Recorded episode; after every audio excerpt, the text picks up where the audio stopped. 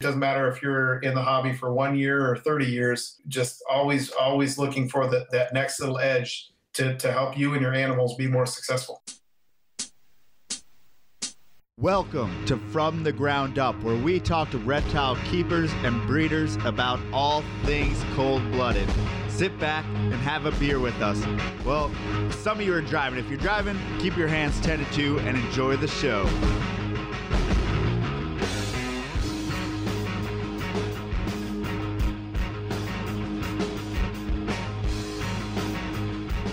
Right, everyone. Welcome to number 69 of From the Ground Up. Um, a little things or a couple things to get out of the way before we get started. Um, Port City Pythons. That is where you can find t shirts that will support our podcast, as well as you will see in our YouTube videos, as well as the links on this podcast if you're listening to it on iTunes those go to Amazon. You shop as you normally would, and that gives a li- us a little kickback and puts money into hosting this podcast as well. And then also, I want to let you guys know that I was on Morelia Python Radio last week or last Tuesday, rather. So if you guys could go support them and listen to them if you don't already, uh, do that. Hopefully, I don't sound like too much of an idiot, but I'm sure I do. Um, but it's hard when you're recording a podcast because I feel like things I may believe now or think now in like a year, I'll probably think the opposite or think something different or learn something new and realize I was an idiot. So uh, don't take my word for things. And on that note, today we have um, John Michaels from Black Pearl Reptiles. Um, he works with a bunch of Drymarchon. And um, so, John, can you give us a little overview of what you work with and how long you been keeping snakes? Sure. Well, you know, the keeping part has been forever, right? I mean, uh, like a lot of us, you know, I've got photos when I'm a toddler, you know, with uh, big old snakes in my hands and whatever. So it's been a lifelong thing. And, uh, you know, it's, uh, geez, I guess it's been about 15 years ago that I thought, gee, it'd be pretty cool to kind of breed a few things, you know, and then I thought, well, you know, hey, uh, I've got these baby snakes laying around. Uh, it'd be cool to kind of sell a couple of them and pay for the feeders, and and so it was kind of a self-sustaining hobby. And then, uh, but you know, once I had more money the the than I needed to pay for the feeders, then it was all right. Well, I, am not going to pocket this money. Let's go ahead and reinvest it, and um, and I just sort of built things from there. And um, so now it's just a full-scale uh, Drymarchon operation. So it's working with the animals I love, and uh, it's um, you know, and it's uh, it's you know uh, gone a little bit past the self-sustaining hobby, which has been nice, um, but it's uh, it's a labor of love. But it's um, you know there are absolutely days that I uh, you know am tired of the cage cleaning and all that sort of thing, but um, you know, like all of us, it's uh, I do it because I love working with the animals. So I know that Drymarchon aren't usually considered exactly a beginner reptile. So, uh, what other snakes have you kept, and how did you realize that you loved Drymarchon?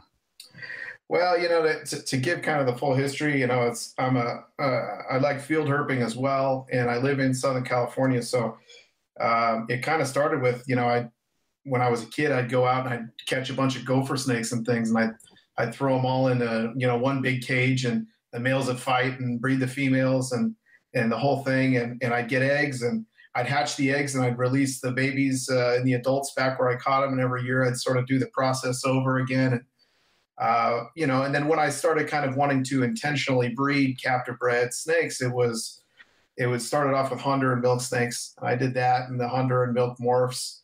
Um, you know I played around with that for a while. And um, I was always sort of fascinated with the Drymarchon and when I was first getting started, you know, Eastern Indigos were were high on my list, but kind of out of my budget. And so I started off with a pair of uh, a blacktail Cribos, and um, you know, the, I I was fortunate enough to find them uh, from a local guy um, that were they were adults and proven breeders, and so I was able to get those breeding right away in the first year, and that was a steep learning curve on getting all the all the babies and getting the babies feeding and all of that, but um, you know, uh, like you said a few minutes ago about just sounding like an idiot one year and the next year, you know, uh, because it's, you know, we learn. And so uh, every year, you know, I learn new things and I'm, I feel like, uh, you know, way more uh, way more proficient than I was the year before and things like that. And I still have a long ways to go, that's for sure. But so it started off with blacktail cribos, and you know from there I got into the yellowtails, and I was able to get my eastern indigos. And I thought, well,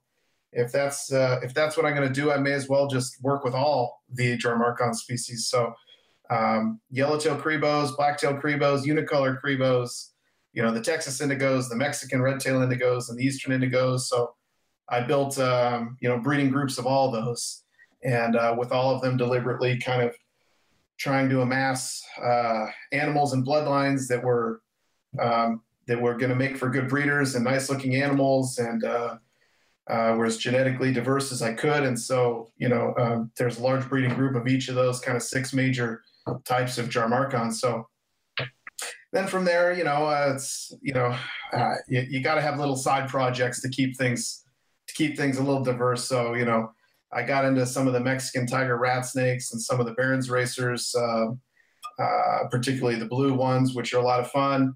Um, I have a, uh, a business partner who is a uh, he's the uh, head keeper of reptiles at the LA Zoo, and he brings a lot of expertise with all those snakes, uh, as well as a passion for tortoises. So he and I also work with some of the rare tortoises. We've got radiated tortoises and Burmese star tortoises and um, and uh, the most exciting thing we have going on now is that we have a, an adult herd of uh, Galapagos tortoises, and we've gotten our first eggs uh, just in the past month. So we're really excited about that. So it, it, gives us a lot to do and a lot to talk about, right? Yeah, I was wondering. Um, I saw you sharing a bunch of tortoise stuff, and mm-hmm. from my knowledge, um, I thought there was only one person who had bred Galapagos in captivity in the mm-hmm. US previously. Is that true? And how did you guys go about it? Well, listen, I, I, I will admit from the beginning that the tortoise thing, I am not nearly as proficient. So I will tell you what I know and uh, and and go through uh, as much as I can. But I would defer to my partner who's not here uh, on all those points. But that being said, um, my knowledge is there's a there are a group of guys in Florida that have been successfully breeding them for a few years um, and um, they've been doing a good they've been doing a good job, and we've been talking with them a lot about uh, husbandry and sharing ideas back and forth. And then there's also been uh, uh, Mr. Fife in Arizona, um, who's also bred them uh, and has been working with uh, exotic exotic pets in um, in Las Vegas with all that kind of stuff. but outside of those, whether there's more beyond that, I don't really know. Those are the only ones that I know about. Um, to my knowledge, we're the only private keepers in California that have ever bred them.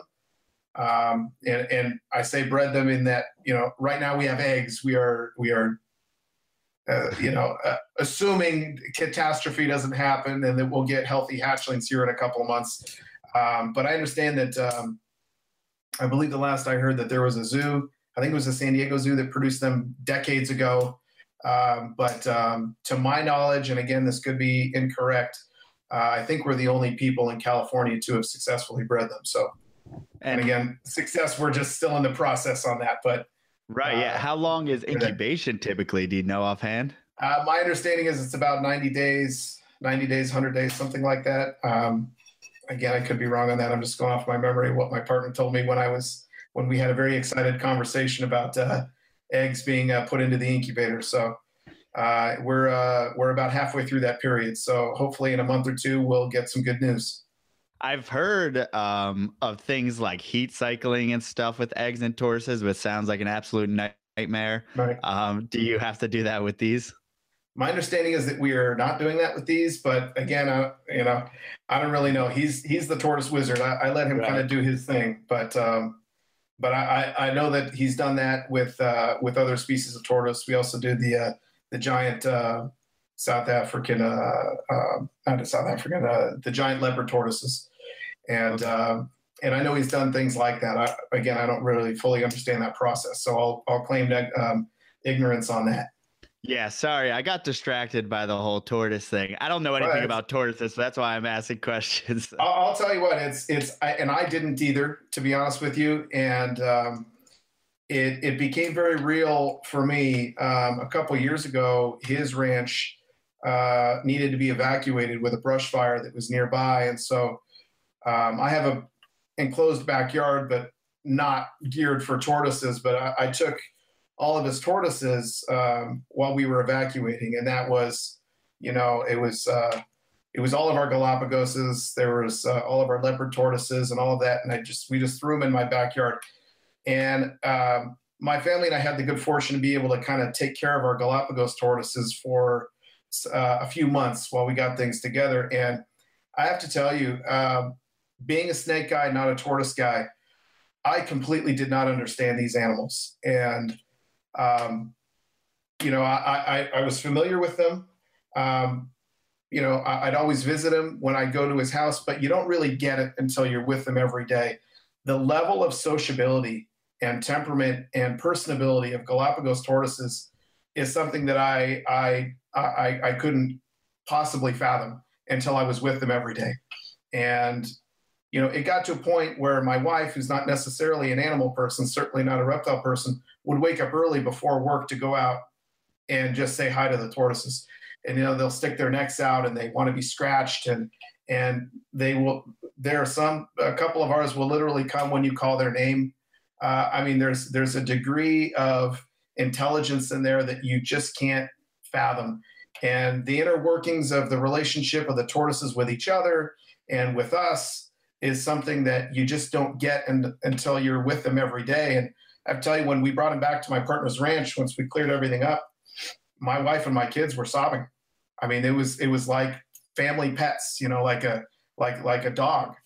Um, that it, it, was just really really cool uh, experience to be able to work with them every day um, like that. So, you know, they're they're they're pretty neat. They're pretty neat. Our Galapagoses are a lot of fun.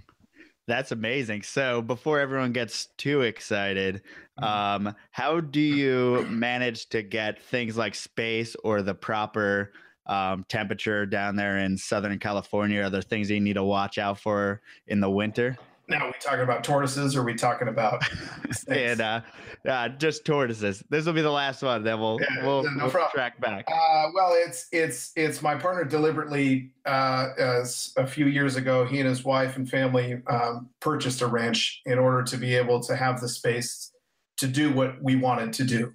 And you know, it we quickly then grew from just having a couple of Galapagoses to to a, a whole herd of them and uh, along with the other species. So, um, you know, we bought a tractor, we plowed out the land, we made the pens, we did the whole thing. And so the Galops have a barn um, that's fully insulated with uh, heating inside of it. So in the winter, they go inside every most nights when it's cool out, they'll go inside.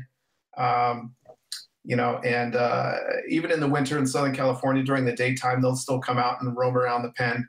And uh, you know where it gets interesting is when you have a couple stubborn ones that want to stay outside overnight and it's really too cold for them. And I tell you, it's it's not easy to move a 400 pound animal in the middle of the night when uh, you're trying to get them to go back inside. Oh, I'm sure. So let's go back. So if people missed okay. the first couple minutes, I know some people in the chat came in a little bit late. Um, your Cribos, you said you yeah. got a pair of, I believe you said blacktails. Um, right. Were those coming in as imports or were they captive, born and bred? No, well, this was, uh, I got them as adults from uh, gentlemen, local gentlemen who got them as adults. Uh, and I've since gone back and, and tracked back uh, what I could of the lineage of those two animals. And I, I believe they were originally produced many years ago uh, by one of the Florida importers. And so whether they're they were produced from wild caught animals, I don't know really the history of them. Um, but I did a fair amount of homework on it because um, it was those two snakes whose lineage eventually produced uh, the axanthic blacktail cribo. Um, so trying to figure out, you know, where those two adults came from and how that all worked was uh, uh, was something I tried to do because those animals changed hands a few times um, before they ended up in uh, in in my care. So, um, uh, I my those those animals were captive bred, but you know how far back they are from wild caught, I don't really know. And did you try to? I mean, you were trying to backtrack to see if they were possible hets, or did you have any hope of that, or have you bred that out? Well, it has been bred out. So um, the way it ended up working was um, that I got the I got the original pair um, from a gentleman named Jim Pascal, and uh, and Jim had produced them a year or two prior to me um, buying them from him, and so he had some offspring from them. And several years after I'd been breeding them and selling animals uh, all around uh, the country and the world, really, um, Jim asked if he could uh, uh, breed one of his females back to the father, just kind of on a breeding loan. He didn't have a male to go with it at the time, and uh, and so we did that, and that's where the Axanthic popped out. And it was uh, there were there were two Axanthics uh, in that clutch, and um, so I kept one, and Jim kept one, and he's uh, he has since bred his raised his uh, his Axanthic up and has bred it and um, I've bred some of mine, and so we've proven that it is in fact a recessive trait. Um, so it's kind of come out of that out of that lineage of that original pair that I got from Jim. Gosh, th- this was uh, 2007 or eight, something like that. Um, that I originally had these animals as adults. So they're pretty elderly now. In fact, this year they that original pair, uh, you know, only produced infertile eggs. So um, they might be ending the ending their time as breeders. Right. So I'm not familiar with how long it takes these guys to mature. So um, those babies you raised up or those Axanthics since 2006, how long did it take you to get visual Axanthics and then breed Axanthic to Axanthic stuff like that? Well, the first Axanthics were were I got the original pair back in 2006, seven, whatever it was, but the the Axanthics were not produced until I'm so bad with dates. Uh, I believe it was 2014. Um, and oddly enough, um, there's a there's a group in Northern California called GBU Enterprises, and they produce Axanthics and put it all over their social media. They got a clutch uh, from a pair of snakes that they hadn't bred in a long time, and there were three Axanthics that came out, and I was actually in line to acquire one of them um, and we had a deal kind of all set up. And the night before we were going to meet up for me to look at the animals, I produced them in my own garage. Um, so, needless to say, I didn't kind of go through that deal, although I've since acquired some of those animals. But um, but the uh, it, it, was kind of interesting the way it worked. But that was 2014, I believe. I might be off a year. I, I, again, I'm bad with numbers, but or dates. But uh, um, so we've since raised those up. And then, of course, we had the animals that produced them in the first place. So we knew we had 100% hets. And, um, and then we've got the Axanthics that we've raised up as well. Generally speaking, with Drymarchon, um, you're looking at three to four, possibly five years to reach sexual maturity, depending, of course, on the um, on the feeding regimen and, and, and all that. So, um, you know, some species are breeding at one and a half, two years. These guys will take more like three or four. Yeah, I was just wondering, just because we keep smaller colubrids, but I didn't know if there was a large difference between, um, you know, something larger like a Cribo. Can you explain a little bit on their size and how often you feed them? Uh, well, in general, the Drymarchon species is one of the larger colubrids you have, right? Um, and so, you know, they can approach lengths of eight to nine feet, but generally more like seven is a little bit more of an average. And um, they're what's really neat about them is that they're not constrictors and they're not venomous, they're not rear fanged. They're just really strong and intense. And so, one of the things I like about them, they're they're kind of like a cobra without the venom in that um, they don't constrict. They just sort of rely on jaw strength and power to subdue their prey, and they'll eat damn near anything they can fit into their mouth. So you're talking, uh, you know, in captivity, you're, you know, you're feeding them fish, you're feeding them uh, chicks, quail, um, obviously rodents, uh, but th- you know, in the wild they'll eat snakes, and in fact, that's one of their more preferred prey items in the wild. Uh, I think I just read a study on eastern indigo saying that they tend to um, gravitate more towards snakes in the wild, but they'll eat anything, whether it's baby turtles, baby alligators, it doesn't matter. Whatever fits in their mouth, they'll eat it and they don't constrict. So um, they're prey generalists. They'll eat anything they can uh, without constriction. And uh, so it's really kind of fun to watch. Um, I don't feed my animals anything live, um, but you know they've got a really strong feeding response um, and they'll go right after right after whatever you have with with intensity.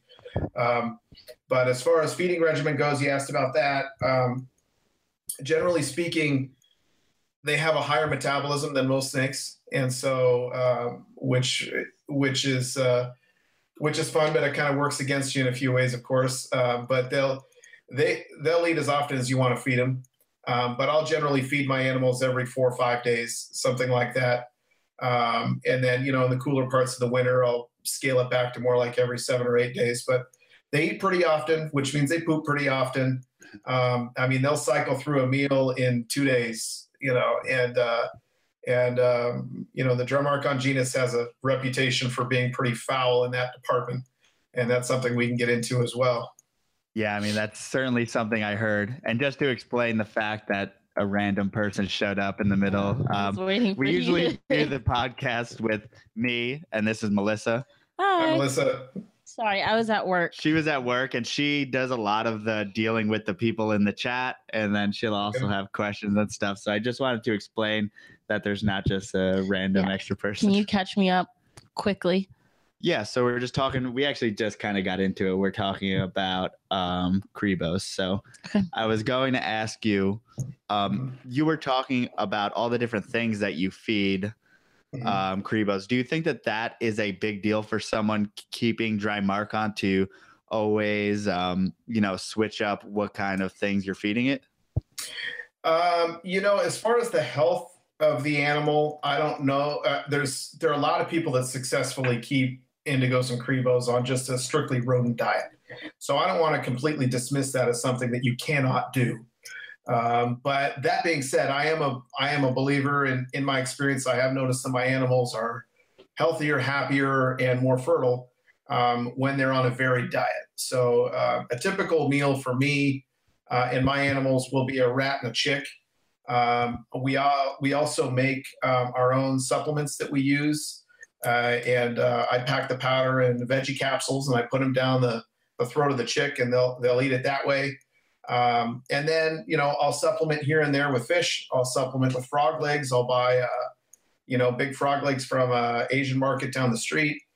Um, fish. Uh, again, like I said, I'm a I'm a I'm an avid field herper as well. So if I come across a snake that's recently been run over on the road, I'll collect that. Um, I freeze it to ensure that any kind of parasites are killed off freeze it for a month, and they they'll love that. Interesting side note on that is that uh, the indigos will actually defecate out the rattles of rattlesnakes. They don't digest them, which is kind of interesting. So you're going through their stool and cleaning their cages, and you get fully intact rattles inside of their inside of their poop weird because you would think they're digesting the bone, but for whatever reason, What's I mean, I thought the rattle was made out of the same thing. Well, I, I guess it's keratin, and it would be easier to break down. Bone. Right. You would think, and I, I, I don't have a, a, a, scientific explanation for why that happens. It's at this point, it's just an interesting side note. That's my. And I wonder if it's across like the board. Like, is there any snake that can break down? I don't know. Try rattles? this king snake later. I know. Um, but... That's what I go to. Our king snake that eats anything. Like, I well, I yeah. I do also work with mussurana, uh, which is a type of not to derail the conversation, but that's another uh, snake eating uh, snake, and, uh, and, and they they they digest the rattles no problem. Oh. So hmm. I, don't, I, I don't know. I don't know what to say. That's interesting. So that little like capsule of vitamins or whatever you're putting in there, is there anything that you're going for in particular, like a certain vitamin that you want more of or a mineral or anything like that? Uh, you know, again, this is one that I have to kind of claim a little bit of ignorance on because my partner kind of packs most of it. Um, we start with a, a, product that I believe is made by Mazuri. I'm not quite sure what it is, but I believe it's uh, it's a it's a powder that they'll use. Uh, I believe it's for amphibians, if I'm not mistaken. And we'll mix in some calcium, but it's got uh, uh, a lot of different animal parts, uh, you know, fish, frog, and so forth. They'll kind of ground up. I, I don't think it's too different from Reptilinks or things like that, but um, we'll pack it in there as a powder. And I use veggie capsules, and I got a little pill packer and whatever. It's kind of odd the way I do it, but uh, but uh, but it, it, does seem to, along with other things, increase the fertility of the animals and kind of the way the animals look. They seem to be happier when they're on a more of a varied diet. So, again, back to my comment earlier, I, I don't want to I don't want to completely dismiss a rodent only diet. A lot of people do it with success, but um, um, you know, we, we generally believe that the more varied the diet, the better, particularly when you're dealing with a prey generalist like an indigo snake. Absolutely. Is your mic all right? No, I don't know. It's the thing keeps coming out, and that's why it keeps. oh, okay. back Keeps to on us. switching back and forth. Yeah, it's just. Let's uh, look at what happens when you show up. No, no. So, um, just um, size and cage size as far as these guys. Well, so they'll get to be, you know, like I said, you know, seven, eight feet long. And so uh, a lot of people like to provide uh, larger cage sizes. Um, they are sexually dimorphic, so males will get larger than females. And I know with a lot of species, it's the opposite. Um, the difference is not enormous, um, but generally speaking, the males will get a half foot to a foot longer than females, and it will generally be more girthy. Um, and uh, but with that being said, as far as cage size goes, you know your your bare minimum for a smaller adult is you're looking at you know four by two cage, something along those lines. Um, but then six by two cages, you know, for uh, for a larger adult uh, can be used as well. Some people even go larger than that. Um, I did play around with kind of using uh, large cages for a while, and like a lot of reptiles, they do end up spending a lot of their time just sort of sitting in their hide box and don't feel like they're utilizing all that space. But um, like anything else, also you don't want them to get obese, and so being able to move around, uh, you know, helps too. And um, you know, feeding regimen obviously helps with that. If you let them eat as often as they would, um, you know, they're not too different than me. That they'll uh, quickly balloon up in size. yeah, I, there was a study that I believe is like the Orianne Society Uh, um, was a part of, but I think it's indigos travel um, within like a mile radius or something like that. So I think they are like, you know, very active in compared to Just don't see it. other snakes. We probably don't see it because we feed them, Right. and like they don't have to look for food. But Well, you know, they're they'll you know, it, and I think part of that is kind of connected with the with the being such a prey generalist that they actively forage for food. You know, they're they're not sitting in ambush, um, and and while they will you know go down burrows and eat whatever's down a burrow, they'll they chase stuff down. You know, and they and you know it's kind of similar to what a racer might do. You know, um, they actively travel looking for food, looking for mates. Uh, they also drink more water than any other type of snake that I've ever seen. Uh, and I don't know how much that plays into how much they travel in the wild. Uh, but yeah, they they I have read that uh, like you have that they they tend to have pretty large home ranges, um, which makes it kind of difficult for their long term success in the wild with the kind of habitat fragmentation that they're facing in Florida and Georgia and things like that. So uh, it makes it difficult to maintain healthy populations when you know you've got roads and things and, and housing developments all uh, fragmenting their their habitat. You know, when you have a um, reptiles that have a very small range, it's not quite as big of a deal. But when they travel a lot, it's a problem. Absolutely. And now backtracking a little bit, um, talking about how they are so general in what they eat. Obviously, they eat other snakes. So, are you worried when you are pairing that they may eat each other? You know, uh, it, it it comes up. It comes up. Um, there are some of my snakes are more prone. You know, some of my males are more prone to be a problem than others. Um, but it has happened. Um, so it is something that I that I try to watch. Um, the other issue with that is like a lot of snakes, the males will often bite the females as part of their mating uh, courtship. And with the jaw strength and the teeth of these snakes, that can cause a lot of damage to the females as well. So um, that's kind of something I have to be really on top of. Um, and you know, we've uh, we've had to do some some vet work, some emergency care on some of our females uh, when they get in with an aggressive male. It's gen- I will say it's generally not out of a cannibalistic issue. It does happen, but it's more often that the males will bite the females and will often lacerate them pretty badly. Uh, Wow. So, it's significant enough to get something like stitches or Oh, yeah. just- Oh yeah. No, they're they're it's it's it's difficult to understand because you you know you've worked with king snakes and other snakes that lead other snakes and uh, but the jaw strength and the teeth of indigo snakes is it's hard to describe but it's it, it's another level.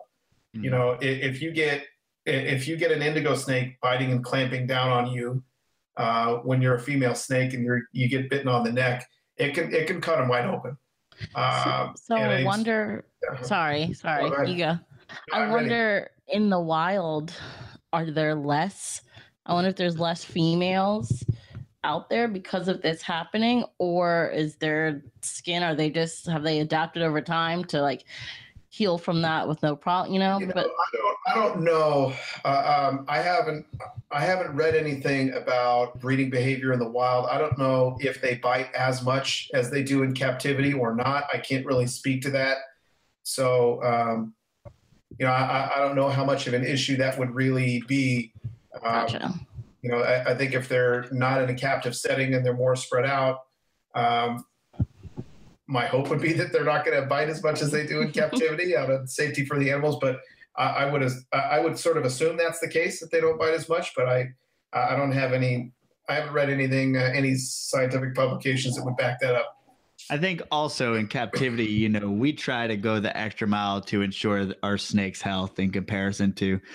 I'm sure you go out and you see snakes with nipped off tails, with chunks out their back, chunks out of everywhere, Right. and they're still going. gonna It's just, fun. I bet like a certain amount of them probably die of some type of infection or something like that. But I mean, that's just nature, I guess. Right. Well, pro- and I would I would guess too that you know when you're in a captive setting and you're trying to breed the snakes, you're trying to pair them up. That you're there's a certain amount of guesswork too. You know on on if the males are ready and the females are ready and if the timing is right.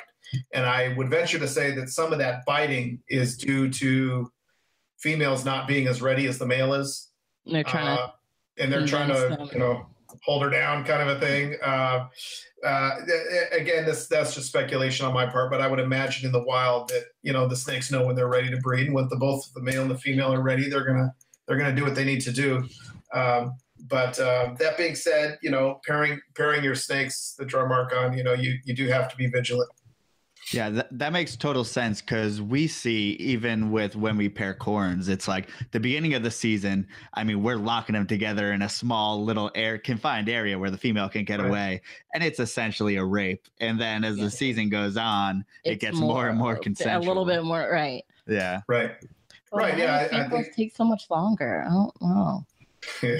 I think we just may not be totally attuned. uh, I don't- I don't know that the males necessarily care so talking about that and breeding um what is the um, brumation like and what's the difference between say you know yellowtails the mexicans the easterns all that stuff Um, so I really cycle them all the same. Um, the only ones that I that I cycle differently are the eastern indigos. I tend to keep those colder in the winter, and um, and I've noticed that that does increase fertility. It also decreases um, the potential for birth defects. Um, so, uh, but but generally speaking, I kind of let the natural Southern California cycles kind of do the trick. I, I don't. I I have the luxury to be able to uh, just let the nights get a little cooler in the winter than they do in the summer. I don't do that, uh, you know, uh, manually. Um, so my, my animals will just sort of cycle. So I keep them in the garage. The garage is temperature controlled and insulated. Uh, however, you know, the night times in the winter time will be, you know, 10 to 15 degrees colder than they are in the summertime and that kind of takes care of my cycling. Uh, the Easterns, I do intentionally get them colder. Um, what's interesting about the Drymarchon uh, genus, at least in my experience, has been that they are winter breeders rather than spring breeders. And so they will breed when it is cold uh, or when they're colder. I tend to pair them together in uh, anywhere between October and uh, in December. And I'll have, I've had Eastern Indigos locking up at 55 degrees, um, you know, and they'll be outside and locked up for, you know, 24 hours at a time kind of a thing. Um, and uh, that's what tend to pr- tends to produce the most fertile clutches with the Easterns. But um, that's, that's a little bit about the brumation. wow so that goes pretty much against logic um Right. so is the female holding on to the sperm during brumation or is she actually growing follicles and stuff in that cool temperature without food or are Uh, you feeding them that's that's why it's, I, I do feed them uh, less frequently and smaller meal sizes throughout the winter. Um, some of them go off feed altogether, Um, the males will often go off feed altogether, which is not horribly uncommon um, with a lot of snakes. Uh, and then the females will start going off feed once they're once they're starting to produce their eggs and they're getting more gravid. But um, uh, but yeah, I, you know, they're when I when I'm pairing them together, the females are still you know uh, a thin you know appropriate weight, and they really don't start beefing up until February. Uh, and starting to look like they're swollen. So as far as the production of follicles and storing sperm, I don't know. I haven't, you know, taken an ultrasound to look for uh, the follicles or things, but um, that tends to be the way it kind of works with the way I breed things. Is you know, pair them up in the late fall, early winter, and they'll the females will start swelling in in February or so and start looking gravid. Uh, and then, generally speaking, end of March, early April is when they start laying their clutches. Wow. So I had no idea how to breed these things before. All right. So now we got to backtrack again. Are okay. you beefing them up in the summertime? So, I mean, during our regular colubrids, you know, we start beefing up during spring. Are you doing it during the summertime? Um, yeah. I mean, in, in the, it, it, again, it kind of depends on the individual. Some of them, some of the, uh, the females don't want to eat at all um, when before they lay their eggs. After they lay their eggs, they're ravenous, and um, that's when I'm you know small but frequent meals tend to be uh, the way I work uh, with the females and getting them to recover their body weight. Um, the males will uh, can, will and can get obese if you overfeed them too much in the wintertime. I tend to I probably tend to feed less than than other keepers do. Um, you know, uh, animals that are lean and trim and muscular tend to be uh, happier and healthier and better breeders. Um, and uh, so, you know, I, I, don't really power feed them at all. The females will get a little bit more in the, uh, you know, after after laying their eggs. Okay. And now talking about laying eggs, um, mm-hmm. what's the average clutch size and how does it vary through the species? Good. So that that depends a lot. The indigos tend to have larger eggs but smaller clutches. Uh, whereas the cribos will tend to have smaller eggs but larger clutches. So you can have yellowtail cribos, blacktail cribos that'll lay 15 to 20 eggs on the upper end. Sometimes it's more like you know 12, you know somewhere in that area. Um, but they tend to they, they, they can pump them out. Uh, whereas the indigos, eastern indigos, um, and uh, you know Texans and the Mexicans, they tend to be more like somewhere from between six and 12, something along those lines. It can be more, obviously, you know, with individuals here and there. Um, but um, bigger eggs, larger hatchlings, um, but smaller clutches on the indigos. Cribos, they're the babies are small. They're they're they're a little bit thinner and wiry, and not quite as robust when they're first born. Um, but uh, you know, it's a function of having a lot of eggs that are smaller in a clutch. And how difficult is it then to get these guys started? And what yeah. is your process? Well, that's that's that's kind of the question, right? Uh, it it's it's it's not very easy, um, to be honest with you, and that's part of why uh, breeding um, indigos and cribos is is not for everybody. It, it, it is a process uh, because they're such prey generalists in the wild. You often don't really know what they want when they're first born, and so um, some species are easier to get started than others on average, uh, but again, obviously it varies uh, by individual. Um, Texas indigos tend to be the easiest. They'll tend to go to rodents right off the bat without a whole lot of struggle. Um, uh, but Easterns and some of the Cribos, you know, sometimes you get clutches that go straight to rodents, and other times they're a real pain. And so, uh, scenting and uh, other techniques are, you know, things that we use. Uh, but a technique that might work on one snake might not work on the next, and so you sort of have to have a a, a wide array of different strategies to be able to to get them all feeding.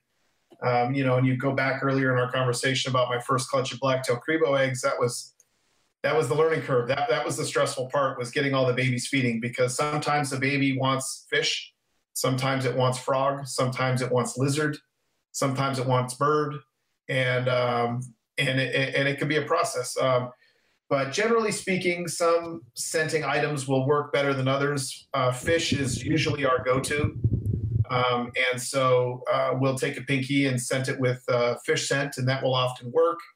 Um, they they they uh, they'll hunt off of scent, but they also use their vision more than other snakes too. So um, I'll use live pinkies or fuzzies uh, often. Um, scenting them with fish, feeding them actually fish works uh, works well. That usually solves the problem uh, with fish, but sometimes I need to resort to other uh, to other um, scents. But it can take a while. It can take a while. So do you just keep like the biggest variety of food in your freezer? I mean, I'm just thinking My, like my you gotta have a bird, you gotta have frog, you gotta have. Uh-huh. I just can imagine the different. I have I have all of that in in my in my freezer. I have snakes, I have lizards, I have frogs, uh, I have chicks, I have quail. Um, you just have a dead zoo in there. uh, I have I have fish. Uh, yep. So all of that. Um, you know, so it uh, it takes time. It takes patience. It takes a lot of record keeping. You know, when you have 200 baby Drymarchon, uh, you have to keep track of where everyone's feeding status is. So feeding cards for everything, and uh, and that can be time consuming and take a lot of work. So um, the process itself can can take a few months to get them, you know, fully established. Generally speaking, though, the genus as a whole, they're very intense feeders and they're very aggressive feeders. And so once you kind of get that, um, once you kind of get that feeding response going, it's generally not a problem, and they'll eat anything you throw in front of them for the most part. So it's just it's just developing that in the hatchling, and once you get that going, um, then you have it. But I, you know, what I tend to look for is not quite as much how many meals has it eaten and how many you know pinkies has it eaten, but more it's it's an attitude and it's a it's a behavior and you'll you'll see it with adults and with subadults that they own their area.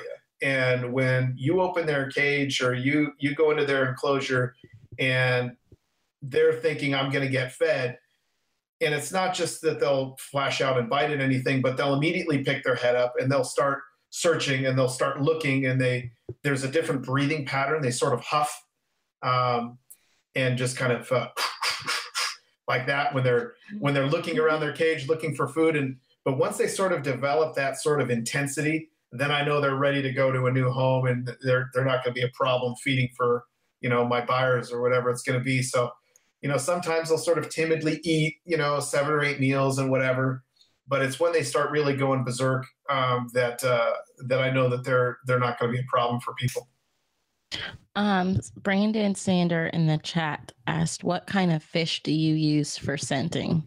Uh, good question. So it does it does make a difference. Um, trout works really well. Um, so I, I I'll, I'll use trout. I've ha- I have a, a friend of mine who's uh, an avid fisherman, and he just sort of saves his trout, and it works well. And and those you can cut them up into fillets. Um, however, out of convenience sake, what works well that we use a lot of are called silver sides, which you can buy frozen at Petco or PetSmart or I don't know what uh, pet things you have, uh, and they're generally used as feeder fish for for other fish for tropical fish. And I buy them frozen in blocks, and they're basically like a like a large guppy, you know, two three Okay. inches long, and that works well too because I'll scent with that, and if they don't eat the scented pinky, then they'll often just eat the fish itself. And for a hatchling snake, that's just that's the perfect size. So um, that works well too. But you know, catfish fillets, um, tilapia fillets, any of those will be things that they could potentially go after. Um, but we use silver sides a lot. A lot of that's out of convenience, and it is effective. Yeah. Um, I was wondering because I know for me in particular, like I want that to be one of the last steps is going to the actual prey item that I'm scenting with because I'm afraid that it's going to get stuck on that. Um, are you afraid that you're going to have a baby get stuck on fish, or is it establishing that food response and then you're good? It's establishing the food response, and then you're good. Uh, it's it is it does happen obviously, but it is rare to have a larger indigo or cribo only want a certain prey item. Um, you know, generally speaking, once you get that food response going and you get that sort of territorial dominating attitude that they have towards their their environment, they'll eat anything you put in front of them uh, for the most part. So it's really just kind of developing that. I don't.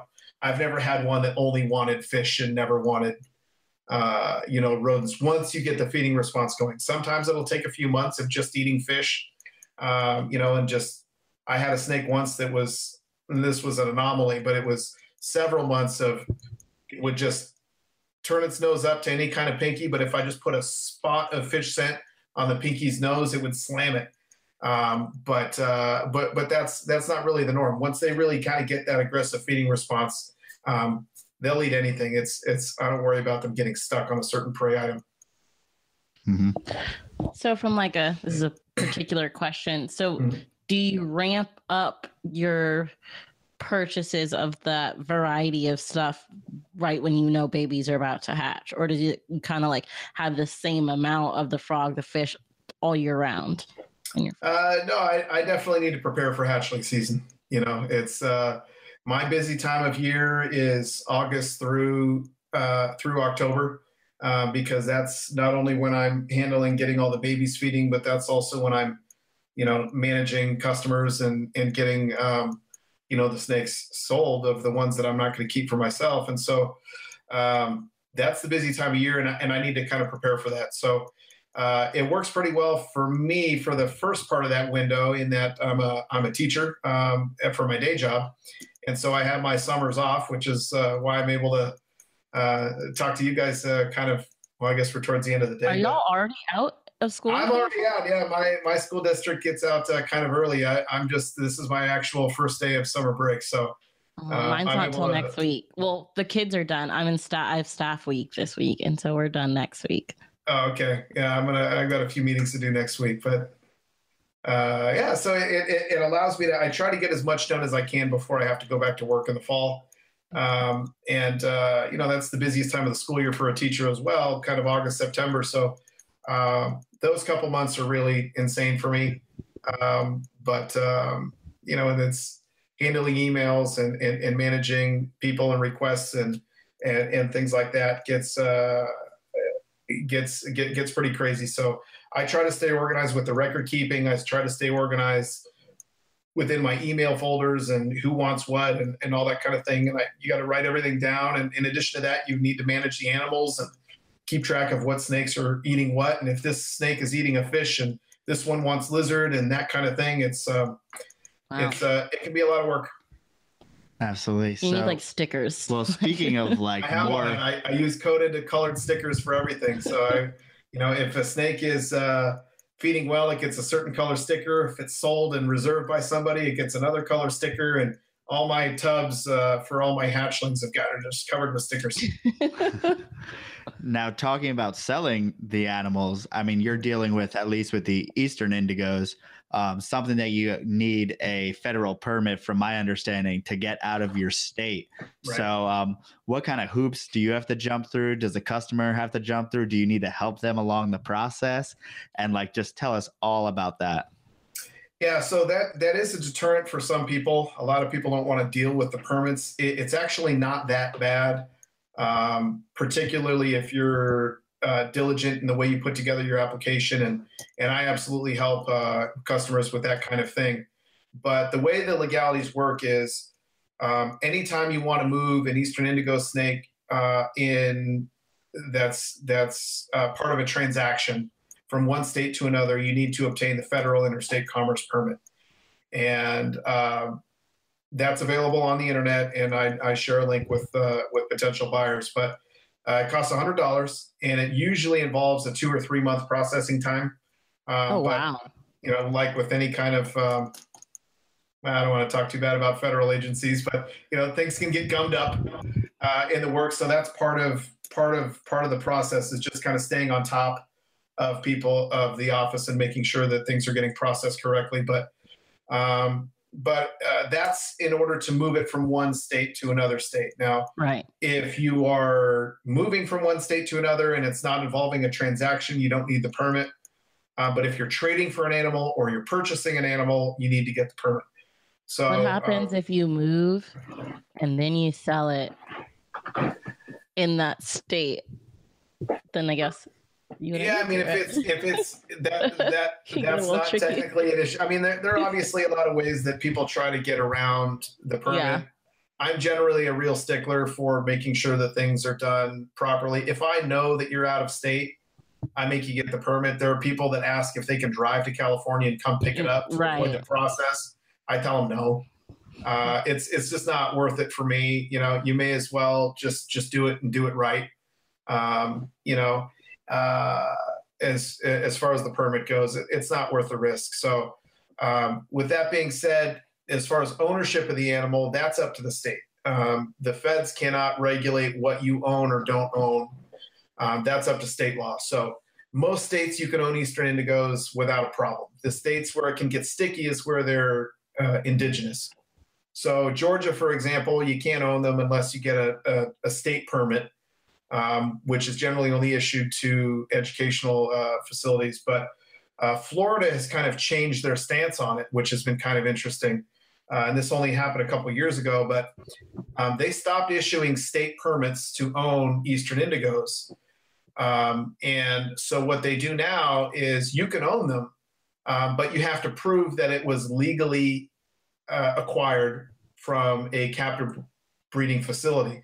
And the way that they do that is by obtaining is by you have to obtain your federal interstate commerce permit.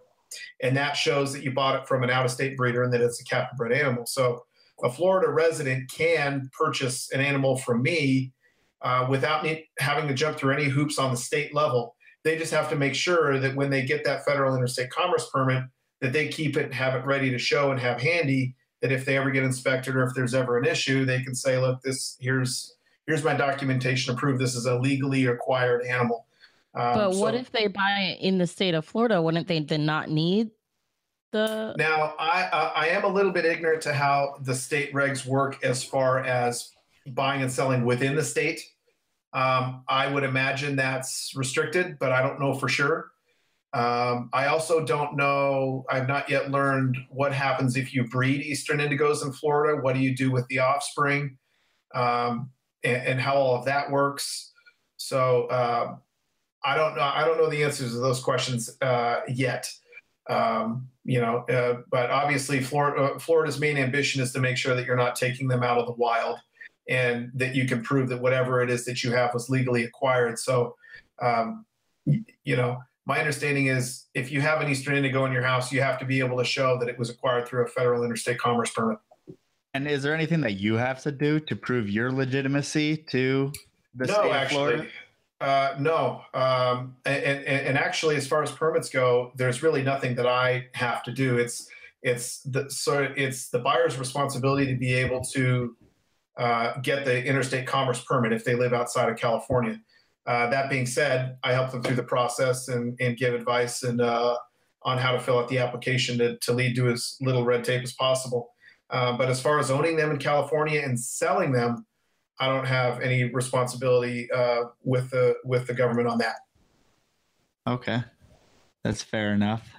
And um, this is obviously a lot of people's like dream animal is an eastern indigo, and I've seen so many giant, docile, amazing indigos. Um, like you were saying, they obviously have a pretty good food response. Mm-hmm. Um, is that something that you don't open the tub and put your hand in there immediately? You just got to get them out and they're chill, or are they that smart that they can visually tell the difference? Well, uh, a lot of people do talk about the you know the quote unquote intelligence of an indigo snake. Uh, you know, it's obviously a difficult thing to quantify, uh, and you don't really understand it until you own one and you work with it uh, every day. But part of what I see as their intelligence is that they've got this insane feeding response but once you get them out and they're in your hands, they know that they're not being fed, and they figure it out very quickly. Uh, you know, other snakes, not as much. You know, you'll I've had king snakes. I'm sure you have as well. That if they feel something fleshy, they're going to bite it. Um, mm-hmm. You know, without much thought. But uh, but indigo snakes figure it out pretty quickly. That being said, it varies by individual. Um, there are some cages that I that I know that I can't go into without care uh, because they'll come flying out with their mouth open um, and there and there are others where it's it's not as big of an issue. But as a general procedural rule of thumb, I use a cage hook with all of my adults. Um, and you know, I'll go in with a long hook, I'll pull them out, and as soon as I get a coil in my hand, they know it's over, and they're a docile snake from that point, um, for the most part. Um, but uh, but yeah, they're they're. I've got some animals that are pretty pretty intense, particularly in the in the summer when the temperatures are a little bit warmer and they're they're pretty jacked up. And um, I, you know, there there are snakes that absolutely lunge out with their mouth open. Um, I have a yellowtail cribo, and in fact, there's a video somewhere on YouTube of my my largest yellowtail is over eight feet long. He in the summertime he will launch out of his cage, and I have to have an escape route, you know, because he lands on the floor with his full, you know, eight foot mass and will chase me across the room Oh, until I nope. can get a rat in his mouth. So I have a I, I have a I have long forceps that I have a rat, you know, dangling from. And you know, the it's never been a problem. He's never actually got me, but you know, the the, the game is I gotta get a rat in his mouth before he gets a body part of mine in his mouth. Uh, but he's a but he's a gentle, docile snake. He just gets hungry, you know. And as soon as as soon as he knows he's not being fed, um, which doesn't like take very long, a it's, chase it's a snake chasing you you're out of the gentle docile I, I can't still put it in that box if it's gonna chase you like no, well, I, I, I- understand, but it's uh, it, it's the kind of thing you just sort of have to see. There there are there are there's a large sector of the uh, of the snake uh, uh, culture and hobby where people uh, like intense snakes like that. Uh, but again, you know, you can you can once I use a cage hook and I pull the snake out and he knows he's not being fed, uh, we're buddies. You know, he's uh, he's a pretty he's a pretty chill animal, but. Um, that's the other neat thing about you know we talked earlier about that indigo snakes and cribos are not constrictors uh, it's it, it's again it's a hard thing to sort of describe but a lot of constrictors you know their thing is they'll they'll strike they'll bite and then they'll pull the animal in to its coils and wrap around the prey item these guys don't do that. Uh, what they, they it's not just jaw strength and bite but it's also just blunt force trauma. I mean they they'll take their head and they'll smash into the prey item and they don't just grab it. They drive through it and they push it. And they'll actually hit it with their head in their mouth uh, as part of a way to subdue their prey. And so um, they don't bite like that. They plow through things. And so um, they charge they don't just strike and walk away they charge their prey uh, which is which is uh, you know it keeps you on your toes in the in the summertime when it's a little hot out. But uh, but again, uh, I don't want to I don't want to over dramatize the, the the intensity of, of the animals, but you know, uh, more often than not, they're they're super chill animals and they will hang out and, and they're cool. Yeah, Um, I don't think but, you uh, are. yeah. you're not we just pulled up the video you were Brandon talking about posted the did video. you? you're not chat. over sorry. drama like my face is still like what the fuck that thing Yeah. leaped so far out of his cage Yeah, he's a he, he's a good snake. That is a regular occurrence for me. If I don't have time or or, or I'm not in the mood to dance, I, I just open his open his cage that much and slide a little rat in there. Um, he's out But uh, if I'm, you know, I'll show him off to friends now and again when I'm feeding, and you know, I'll open it up and and you know, it doesn't take much coaxing. He comes out and chases you. It's Yeah. like one of those the things you'd used to spin as a kid and, and like pop out. You know what I'm talking about? The Yeah, little box. in the Box. Like Jack Box, what it reminds me of. Like Yeah, they, they pop out. You know, the, the I don't. It's I take care to not get bitten because it is pretty intense. But they're the the the worst bite that I ever took was I was careless and I went into one of my higher up drawers uh, that had an indigo in it, and it was you know super gentle snake that I play with. I let my kids play with, but I was checking to see if uh, if he'd eaten, and I and I pulled open uh, the drawer and I and I peeked up and in like that and all I saw was just white gums coming at me, and it hit me right on the nose and just oh, ripped. And uh, I, my obviously reaction was to jerk back, Pull and so I had, right. I had just slash marks across my nose, and it was bleeding all over the place and whatever. But uh, you know, but it, it's the, the the feeding response. You know, is it's uh, it, it's something to watch out for for sure. It's a lot of fun. You know, um, but uh, but again, you know, I would use. Anyway, well, I, I, I would venture to say a lot of, hopefully, a lot of your listeners would would disagree uh, in that uh, you know it's it, it keeps you on your toes, and a lot of people sort of gravitate to that kind of attitude and, and intelligence. But at the same time, it's an intimidating snake. But at the same time, you hold them in their hand in your hands, and you know they they're they can be pretty gentle. So uh, And that's it's what's really neat about them. It's wild how after it got, you know, the item, you're able to pick it up and put it back in its tub with no, oh yeah, they you don't, know. they don't they don't care about me at all. Once they have food in their mouth, it doesn't matter.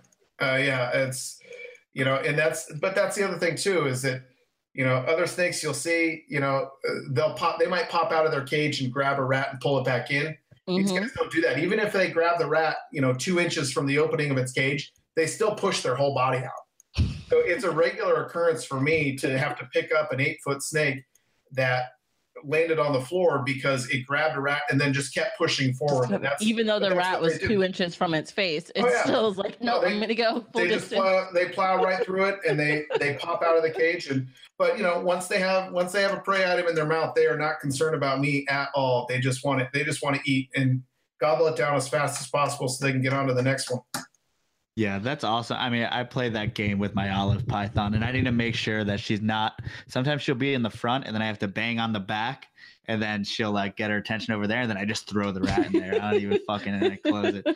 Like get out of here. But but in the chat they were talking about um, you know, we've heard of certain things with heat intolerance with Cribos. Um, Yeah. Could you explain a little bit about that? How they can't get too hot, or what temperatures you keep them at?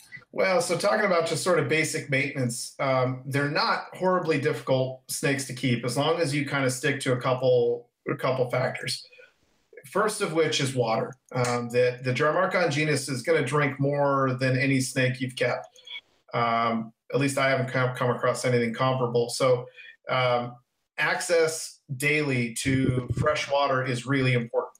And um, if if you sort of neglect a cage and you know go out of town for whatever, if they go without water for a week or two, most snakes are fine with that. Um, but with indigo snakes, that can cause permanent organ damage, and and it and it you know you might come home from being out of town and, and find the snake a little thin, and even if it drinks and starts eating again, you know they could roll over on you a month later. Uh, you know it does damage their organs. So um, you know daily fresh water is really important. That's something that you cannot neglect. Um, secondly, is the temperature. Um, that they are not tolerant of warm temperatures, despite being on average sort of a tropical species. They don't like warm temperatures, and it will stress them out. It'll dehydrate them faster than normal, um, and it can be a problem. So, generally speaking, you want to keep them on the high side of room temperature, but not much warmer. And so, uh, uh, you know, heat lamps, heat bulbs, that kind of thing is really not necessary. It, it kind of depends on the ambient temperature in your room. Um, I find that they do really well if you just keep the ambient temperature 78 degrees, 80 degrees maybe, and no heat at all. And just just leave it like that. If your ambient temperature in your room is more in the low 70s, that's that's they're they're fine, but digesting meals can be tricky. So you do want to put kind of a hot spot way off in one corner, under tank heater, whatever you want to do. Uh, but keep it way off to one corner, and even then, keep that put a thermostat on it and keep it in, you know, not any more than 83 degrees, something like that, because if it gets much more, they will stress out. So, um, a lot of keepers, just with the way they have the room set up, should not own Drymarchon uh, because their rooms just get too warm. You know, if your room is gonna in the summertime is to be in the in the mid 80s, you know, or the upper 80s, that might be fine for a ball python, but it's not good for an indigo. It'll kill it. So if you keep the temperatures appropriate and if you keep the fresh water in there, um, those are the two most major factors in keeping uh, keeping a Drymarchon snake happy. And what are considerations as far as um, like bedding or hides or anything like that? Is any of that? Are there any do's or don'ts, or what do you do? So uh, there is a lot of, uh, of variability in what uh, Drymarchon breeders use for bedding. Um, one of the big factors is odor control, and so we we alluded to this a little earlier, but they poop often, and their poops are a lot different than other snakes.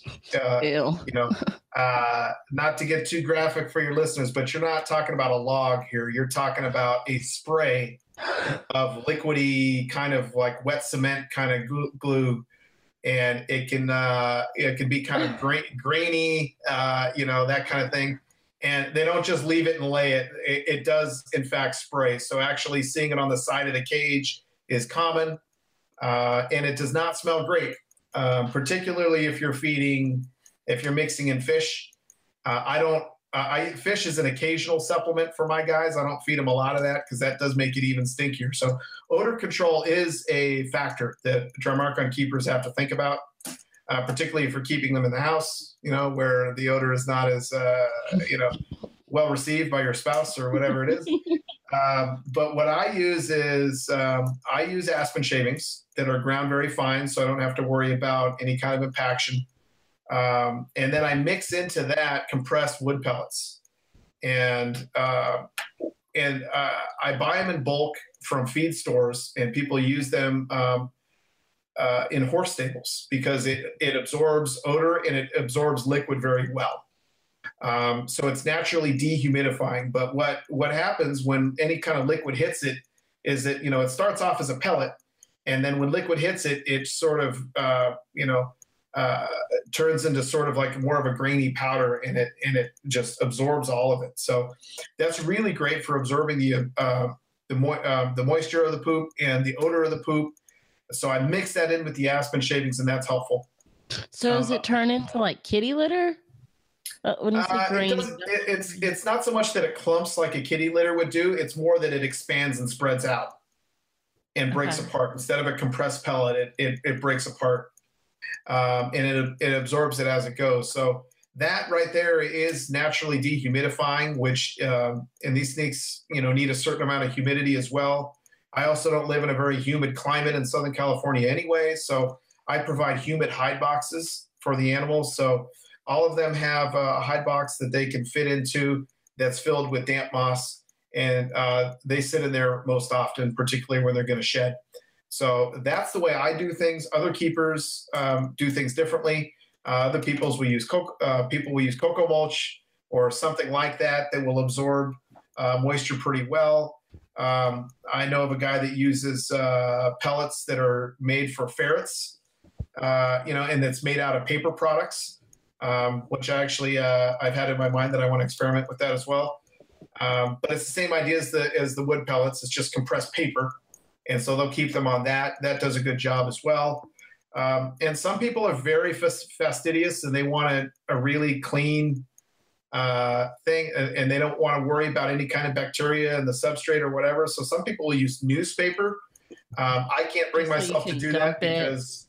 Yeah, you can dump it, but you're literally cleaning every other day. And that's and what I was about to ask. How often are you having to completely, you know, take out all the bedding and refill it? Well, again, it, you know, it depends on the bedding, right? If you're using newspaper, you're cleaning every other day because that's uh, the poops are very liquidy and it's it's messy.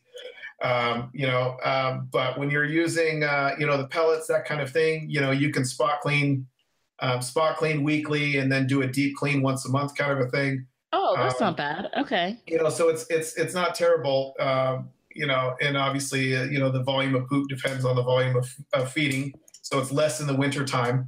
Um, but uh, you know, but it, it is it is an issue, but it's not insurmountable. Um, you just kind of have to play with what works best for you and what makes sense for you um, in in you know in your stateroom and controlling the odor is something you definitely have to keep in mind with indigos for sure.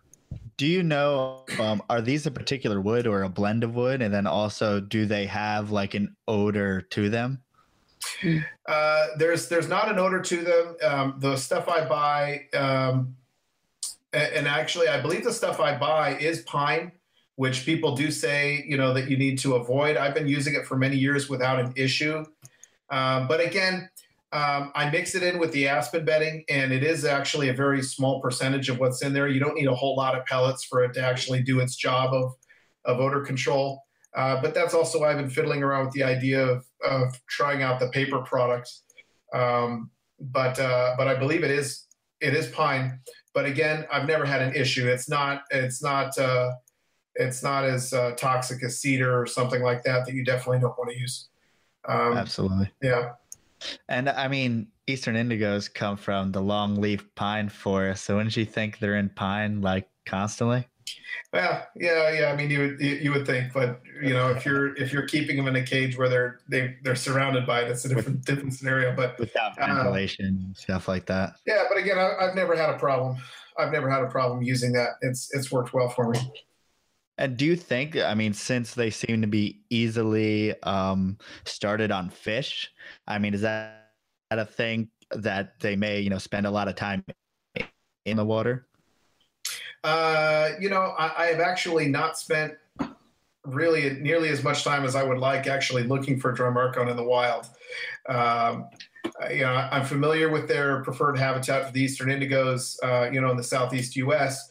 I will say that a lot of the stories that I hear about people finding black-tailed cribos and things in Central America is that you do find them often hunting around the edges of water.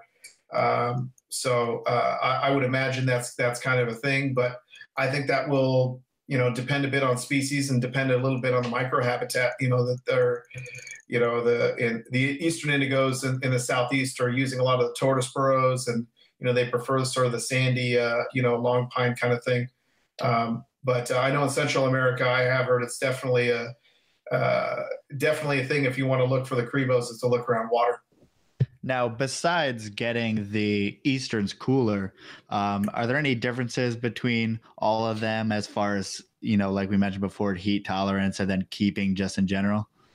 You know, I keep them all the same. You know, there are some people that will tell you that uh, that some of the South American, Central American cribos you keep a little warmer and so forth, but I really keep them all the same. The, the only thing I do differently is I just cool the Easterns down uh, more in the wintertime. But um, you know, the substrate, the caging, the temperature, the humidity, I keep them all the same. It's all pretty uniform and it's been uh, pretty successful um, with them all. So I generally tell people just, you know, the one care sheet on my website will, will work for all the species. Now, I mean, everyone loves Drymarchon, but there's not, doesn't seem to be like an absorbent amount of people working with them. Uh, why do you think that that is? Or at least breeding them successfully? Yeah, I mean that's that's the other thing. You know, they're they're they're not a beginner snake, as you mentioned it kind of in the at the beginning of the show. I think their size and their intensity is is it's alluring to some people, but it's not it's not for everybody. They're generally not the kind of snake that you're going to buy for your 10 year old kid. You know, uh, that's kind of more in the corn snake, king snake arena. Um, so it, it's it's not for everybody. But that being said, uh, you know, I've sold several hundred over the last decade, and you know you don't see a lot of people turning around and breeding them, you know, years later. Uh, and so I don't know that it's difficulty in how to care for them or if it's breeding them. I know it is not uh, as simple as you would think, particularly with Eastern indigos and actually successfully getting fertile uh, and healthy babies. So it, it's not the easiest thing to do. And I think that does kind of limit uh, the amount of people that are actually producing uh, healthy babies every year. So uh, it's the kind of thing where you know if you can figure it out and you're doing it correctly, um, it can be productive for you. But it's not really something that you want to you know bank on being able to get you know uh, consistent clutches every year until you've had a lot of experience in kind of doing it. Absolutely. Do you have a question? Yeah, but I'm trying to figure out how to say it and make it not sound stupid. Oh, no. Here you go. I don't I don't know how to phrase. say the stupid. Question. Well, I know when I first started when we first started dating and I would see pictures all the time, I would think something was an MBK and it was an Eastern Indigo. Well, I was wondering if he runs into that, like people reaching out to him thinking he has MBKs, but he's, yeah, I just don't know if that's a thing. No, that's it's not a stupid question. It, it, it, people do come to me just sort of figuring that I work with all black snakes. So I do have people coming to look for Mexican black kings occasionally, um, even though they're not anywhere on my website or you know anything like that. But but it happens. It happens. I, I, do tend to gravitate towards the all black snakes. Uh, years ago, I bred black milk snakes for a while. I don't anymore, but uh, and then I work with Musarana as well, which is an all black snake. So uh, you know, but yeah, it, it happens. Yeah. So, I mean, in the hobby, a lot of people consider, you know, black pines or MBKs the poor man's indigo.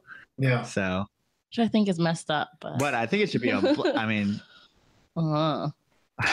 a black yeah, yeah, yeah I mean, the, this, the, the, the phrase poor man sort of, you know, uh, suggests something about price. And there's certainly a, a price difference That's between a Mexican black king and, a, and an indigo snake. But, you know, uh, yeah, the, the Mexican black kings are, are, are a lot of fun. Those are really neat snakes too. Um, you know, I, am uh, my opinion is obviously very biased. Uh, but an indigo snake is a whole nother level of animal. Do you think that's why it's so much more expensive? No, no. I, pe- people ask me that a lot, particularly when you vend the reptile shows and say, "Why is that snake a thousand dollars?" You know, uh, and it, but it's like it's like anything else, you know, in business. Um, you know, it's basic economics. You know, the price of an animal is supply and demand, and if you have very few breeders and a lot of people that want it, you can get away with asking for more money. And it's uh, there are a lot of people that sort of think differently and think that you know that the price tag on an animal should be a function of how colorful or how cool or how neat the animal is when it's really not. It's it's it's a function of how many people want it versus how many people are offering it. Um, so you know and again that kind of goes back to what you were saying uh, joe about um, about not having a whole lot of other breeders out there. You know that's part of the deal you know. If everyone were breeding indigo snakes as easily and readily as they do corn snakes you know they they wouldn't be worth uh, or they wouldn't be sold for as much as they are. So uh, you know and, and, historically they, they weren't you know they, they used to be uh, a lot cheaper. So you know it's it's it's just a function of the market and it's a function of uh, supply and demand. And now i guess we should clear up what are the typical prices for for each one of the species? Well you know i've i've pretty yeah, I, don't really play around with it too much. You know, indigo, Eastern indigos, I ask a thousand dollars uh, per individual, and there are different color phases. There's uh, there's what people call the black phase, and then the red throat phase.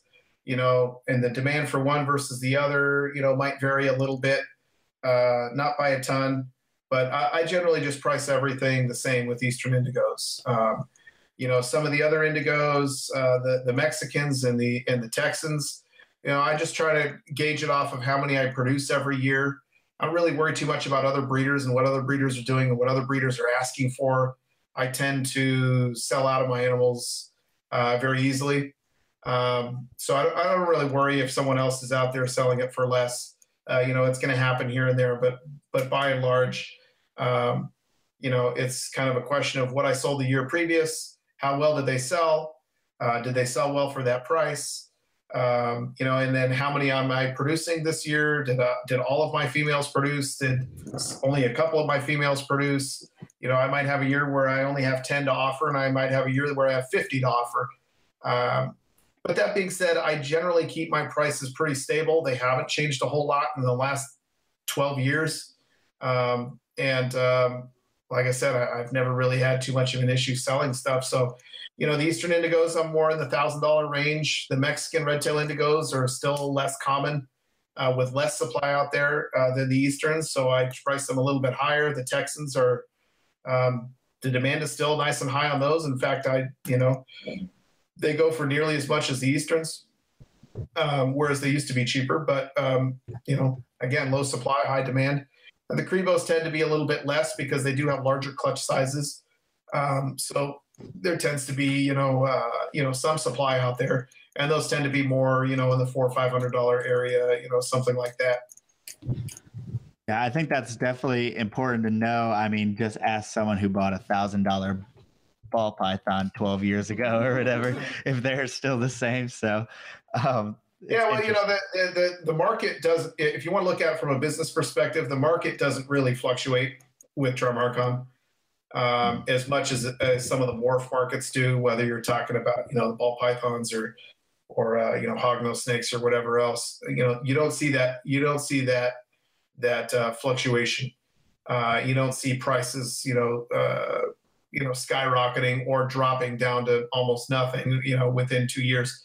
It doesn't really happen. So, um, and, and part of it is that, you know, is there aren't really any morphs other than the xanthic blacktail, you know, so, um, just you've got a wild type snake with a wild type look, and it's basic supply and demand, and um, so the market is generally pretty stable. If anything, demand has increased over the last few years because of just sort of awareness and you know the just internet and social media has kind of brought you know exposure uh, to them, uh, which certainly uh, helps in that regard. So yeah, it's it's not the kind of thing where you know you worry about all of a sudden you know two years from now an Eastern Indigo is going to be two hundred dollars. This, this is not going to happen. Uh, but that being said, if you're, what I advise people a lot is that if you're, if this is an investment for you because you want to make money and you want to get a clutch of babies that you're going to sell, uh, you know, like we mentioned earlier, Drymarchon are not the easiest thing to breed, and it's and, and unless your experience level is kind of on par with what's necessary, you don't want to look at it as a business investment. You know, what I tell people is look, if you want to spend a thousand dollars on a really cool pet, you know, go for it. You know, spend the money. And it, but if if you're wanting to, you know, make money and spend a thousand dollars on something that's an investment for your future, whatever else, you might want to look somewhere else. Uh, you know, because uh, it's it's not a slam dunk to be able to successfully breed any type of Drymarchon snake. So, um, you know, it's it's it's something to think about. Is what what are your motivations in spending that money? You just want really cool animals that maybe you can breed, you know, then great. But if it's if you're trying to build some kind of reptile breeding business or whatever else, you know, it's it's not a slam dunk, you know, and it's it's it's not it's a lot of money you know, uh, to invest. So uh, I often, believe it or not, I, I often counsel people to not buy uh, my snakes. Interesting. Yeah. We are definitely not in that business.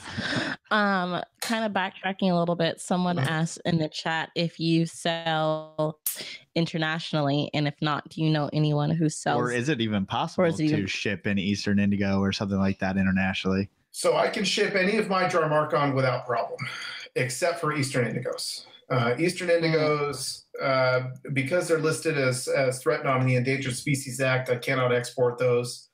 Um, so that's all just domestic sales. Uh, that being said, all the other Drymarchon species, uh, the other major five, the Cribos and the Mexican indigos and the Texas indigos, I ship those worldwide. Yeah.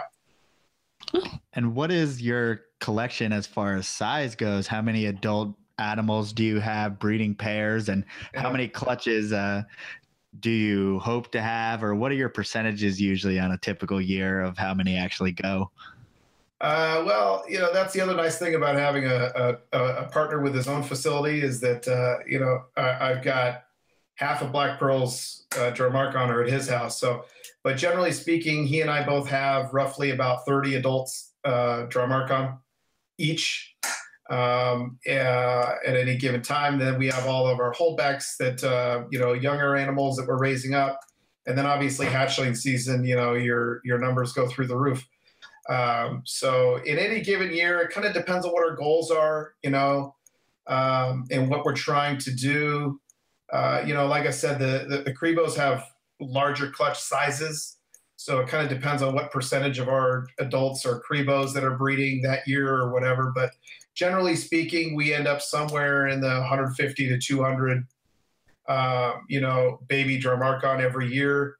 Uh, you know, and there's variability. Sometimes females uh, don't produce, or they, or you know, they produce infertile eggs that year. That happens um, now and again, and uh, you know, and obviously, you know, uh, we've been in the game long enough that uh, they're retired breeders that you know move out, and younger ones that come in, and that kind of thing, which affects all the fertility and every summer we go through and kind of look at what our clutches are and what our adults look like and and how many um, how many of each uh, species of Drymarchon, you know, do we want to have? How many do we want to be producing every year? And so we'll sometimes, um, you know, thin the herd a little bit uh, with our adults uh, every year, just kind of reevaluate our breeding groups. Um, but you know, we like to have a nice sized and consistently producing breeding group of all six of the major Drymarchon uh, going every year. Um, you know, so you know it, it, can fluctuate. Some years are big years. Last year was crazy. There were just a, a lot of a lot of baby snakes, but um, uh, you know, so it varies. But you know, you have to be prepared every every every fall to just be swamped in babies.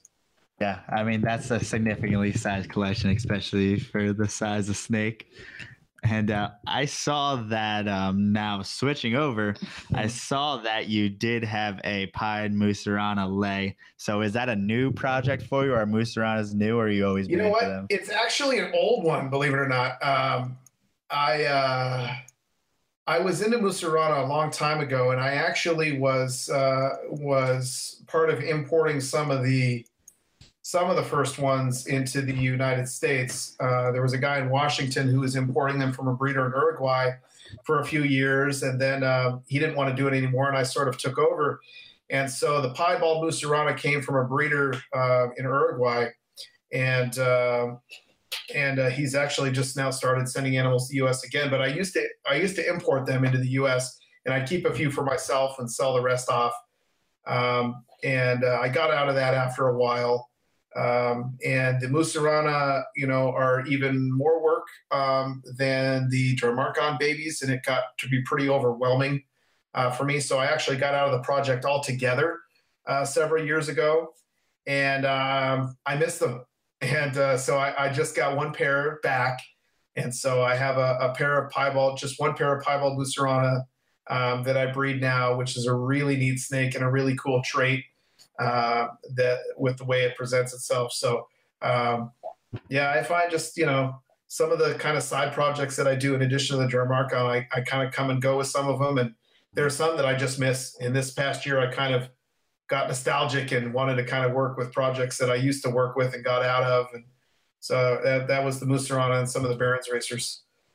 Now, those type of things, do you totally change up how you're keeping for them in particular, or do you keeping them the same as the others? No, I mean uh, that's that's the other thing too. It's it's it's when I'm thinking about projects to take on, I have to be mindful of of that, of what the ambient temperatures are in my room, and and what I can handle as far as care goes. Um, so, you know, I'm I'm I'm deliberately keeping things uh, projects that work well under Drymarchon type husbandry, and Musarana absolutely fall in that category. You know, temperature, humidity, uh, you know, all that kind of thing is very similar with the Musarana. So that it's it's an easy transition to be able to do those. Yeah. Right.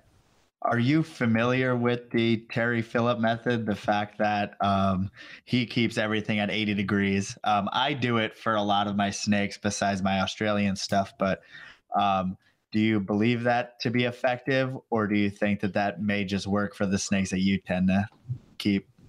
Um, well, I, am not familiar with that name. However, that method is something that we absolutely employ. Um, you know, keeping keeping our snake rooms at 78, 80 degrees and not applying any heat uh, is is a good way to go. It also, you know, leads to less risk as far as a, a, a heating malfunction or thermostat malfunction. Mm-hmm. Um, you know but uh, but that being said it works really well for what we have because they don't need to get warmer you know i don't know what you would do with a ball python or something uh, you know i would assume you would need to add add you know supplemental heat in addition to the 80 degrees um, but you know 78 80 degrees is absolutely perfect for what we have and having a room that's temperature controlled like that is is absolutely effective right yeah i mean for me i just do it not to light on fire as well so Well, that's, that's always good. Fires, fires, and reptiles don't mix. Yeah, and you see it far, far, far too often. So yeah. it's definitely something that you gotta be cognizant of. Um, I have a question that's different subject. So do you have one still? No. And you may have talked about it before I got here, but I want to know like how kind of your partnership works. What you know, like is it if you make a sale, you get the money, he gets a sale, do you split everything? How does it, you know? Well, we have a we have a very good arrangement. Um, we're very good friends. We we trust and understand each other perfectly. We don't have any disagreements on how things are kept or how things should go, uh, which is step one. Um, and we've uh, we've been working together for you know uh, a decade now, and so it, it, it works very well uh, on on that regard. Uh, as far as sort of the business side of it goes, um, it, it only works well because we have that understanding. So uh, in actuality, I handle all of the sales, and uh, he doesn't ha- handle any. And part of that's intentional, you know. Um, know your you know, strengths. Well, uh, well, he's actually. It, it's interesting because he's actually a very talented uh, talker and, and salesperson. Um, but um, he's also the kind of guy that would give you the shirt off his back. And so before he and I met, he would just sort of give snakes away to friends, kind of thing. But you know, I don't, I don't, I don't do bro prices. You know, uh, it, it's it's it's more scaled like a business. But that being said, he does half the care and keeps half the animals. I keep the other half. Um, and he he takes care of his expenses at his house. I take take care of mine at my house Um, if we're going to purchase new animals, we split it 50 50. Uh, when uh, when I sell animals, I collect all the money. I give him half, um, and um, uh, then you know, and then sort of trade off for that, he handles all the veterinary work. Anything that pops up, any kind of quarantining that needs to happen, it goes through him. Um, if there are uh, there's there's usually a certain percentage of the babies every year that don't respond to the you know the easiest of the um, of the scenting and and that sort of feeding techniques. And those are ones that I just send to his house and let him work on.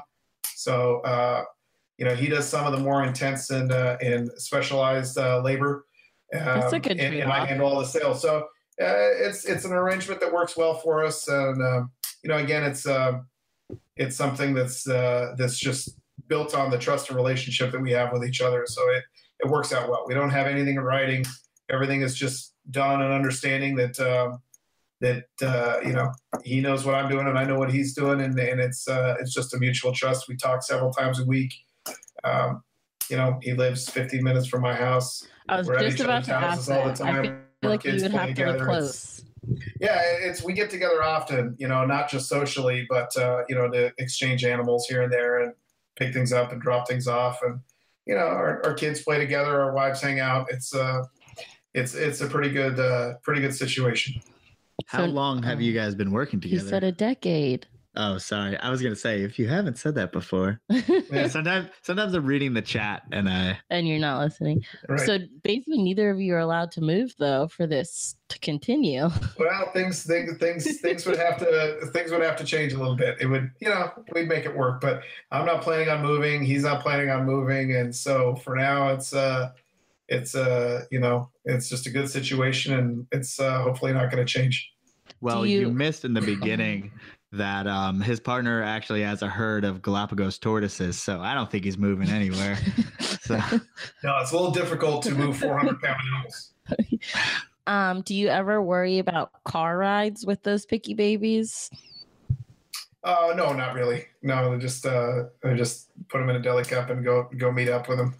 Yeah, because there's there's a certain amount of people who actually uh, it's a thing among Gruntree people that they actually take their babies on car rides in order to jumble up whatever's going on and it will make them eat supposedly. So now I've heard of that with human babies to get them to fall asleep, but I don't know about. Uh, I, I, hadn't heard that. I don't mean to be dismissive of it, but uh, I, I will say that sometimes with picky feeding babies, that sometimes a change of environment does help you know, mm-hmm. there there are times when I'll send a snake that I cannot get feeding over to his house, and within two days he's got it feeding, and and, and and vice versa. You know, sometimes he has trouble with something, and he'll take it to my house, and it switches on for whatever reason. So. Uh, I don't. We haven't figured out what to attribute that other than just a change of environment. So I don't know about the car ride, but uh, you know, but the, but the house and the caging can make a difference. So does he keep the exact same way that you keep? Mm-hmm. Yeah. And now I know you talked about experimenting with some different bedding. Is it an understanding like that? Oh, if you start going this way, like he would do it too, or? Well, it's not so much an understanding like that. It's more just that we bounce ideas off, off each other all the time, and so we're always chatting about about that sort of thing. And it's interesting because particularly early on in our in our relationship, that uh, you know that he would sort of stumble across a, a husbandry technique and I would sort of stumble across it at the same time. And we, you know, because we're always thinking and we're always learning and we're always chatting with each other. And, you know, uh, that's another really beneficial part to, uh, you know, our business relationship is that we're always analyzing, we're always thinking, we're always learning, we're always researching, and we're and we're always sharing ideas with each other. And uh, you know, if he figures out something that works really well, I'll try it. If it works for me, then we go with it. And, if it doesn't work for me, then he does it and I don't. And that's fine. You know, just um, he's successful with what he keeps and I'm successful with what I keep. And um, more often than not, our husbandry aligns with that. Um, and just his stuff tends to be the same as mine. But uh, that's part of, you know, a lot of what we do is just sort of been just the two of us brainstorming and talking about what's working and what's not working. And if something gets messed up or we get a clutch of bad eggs or or you know something's not feeding or you know if there's a health issue whatever and that we have that we have that conversation and we talk about you know um, to what do we attribute the successes and to what do we uh, attribute the the failures, and uh, and that helps us kind of refine what we do. Now you mentioned before that he has a zoo background. Um, mm-hmm. Is there a lot of different thought between you know the way someone with a zoo background thinks than a hobbyist and like what are the things that he contributes or and then also does he get ideas from hobbyists as well? Yeah i mean we pull from everywhere you know? Uh, a lot of what we learn we we we take from the zoos. Um, you know and, and the zoos are really great at, at uh, you know at, at keeping certain species and keeping things well. A lot of our techniques some of our feeding techniques some of the other things we do are things that he learned at the zoo um, but at the same time, there are also things that private keepers are doing that the zoos are not doing, and the zoos can learn a few things, you know, as well. And so you pull from wherever you can get. You know, I, we're not picky. We try not to be arrogant, and you know, we pull we pull whatever we can we can learn from anywhere we can to help uh, help take better care of our animals and help our animals be happier, healthier, and uh, and, and, and good breeders. So. Uh, we're, we're not really we're not really discriminatory along those lines.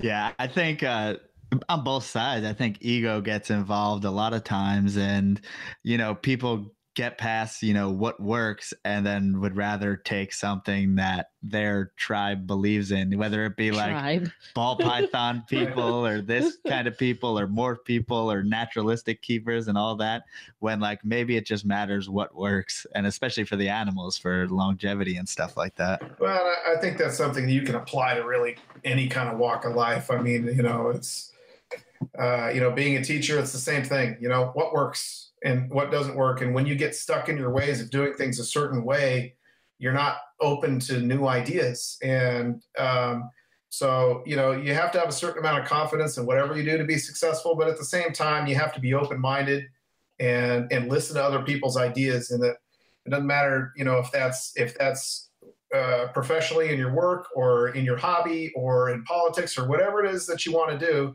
You know, listening to what other people are doing and evaluating if it's going to work for you uh, is important. And you can't let your you can't let your ego get in the way. And you know, like anything else, there are a lot of very humble and really good reptile keepers that that are open to learning from other people, and there are a lot that aren't. And a lot of people that get let their ego get in the way. Uh, you know, we we try not to be that. We we aspire to kind of uh, learn and listen and and and try things out and and fiddle with things and to further refine what we're doing. So, um, you know, it's a big issue in teaching. Oh, yeah. Very big issue in teaching. The the sure. fight of education versus experience is a really right. it's what's valued more. Well, you're young, you don't know anything.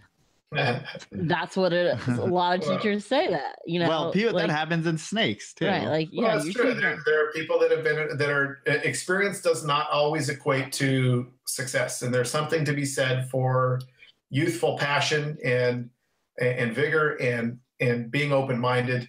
And generally speaking, younger people tend to do that more than the more experienced people. But you know, you try to be you try to be a blend of both. You gather as much experience as you can, and certainly the longer you're doing anything, um, the more experienced you become. But at the same time, that's only going to take you so far. Eventually, that's going to plateau. Whether it's teaching mm-hmm. or, or working with reptiles or whatever, eventually you're going to plateau unless you are willing to listen to what other people are doing, take other people's ideas, and, and learn and grow. And uh, you know, I, I I tell people a lot. You know, I've been around, I've been working with these things for a long time, and I found a lot of things that work for me. What works for me may not work for you.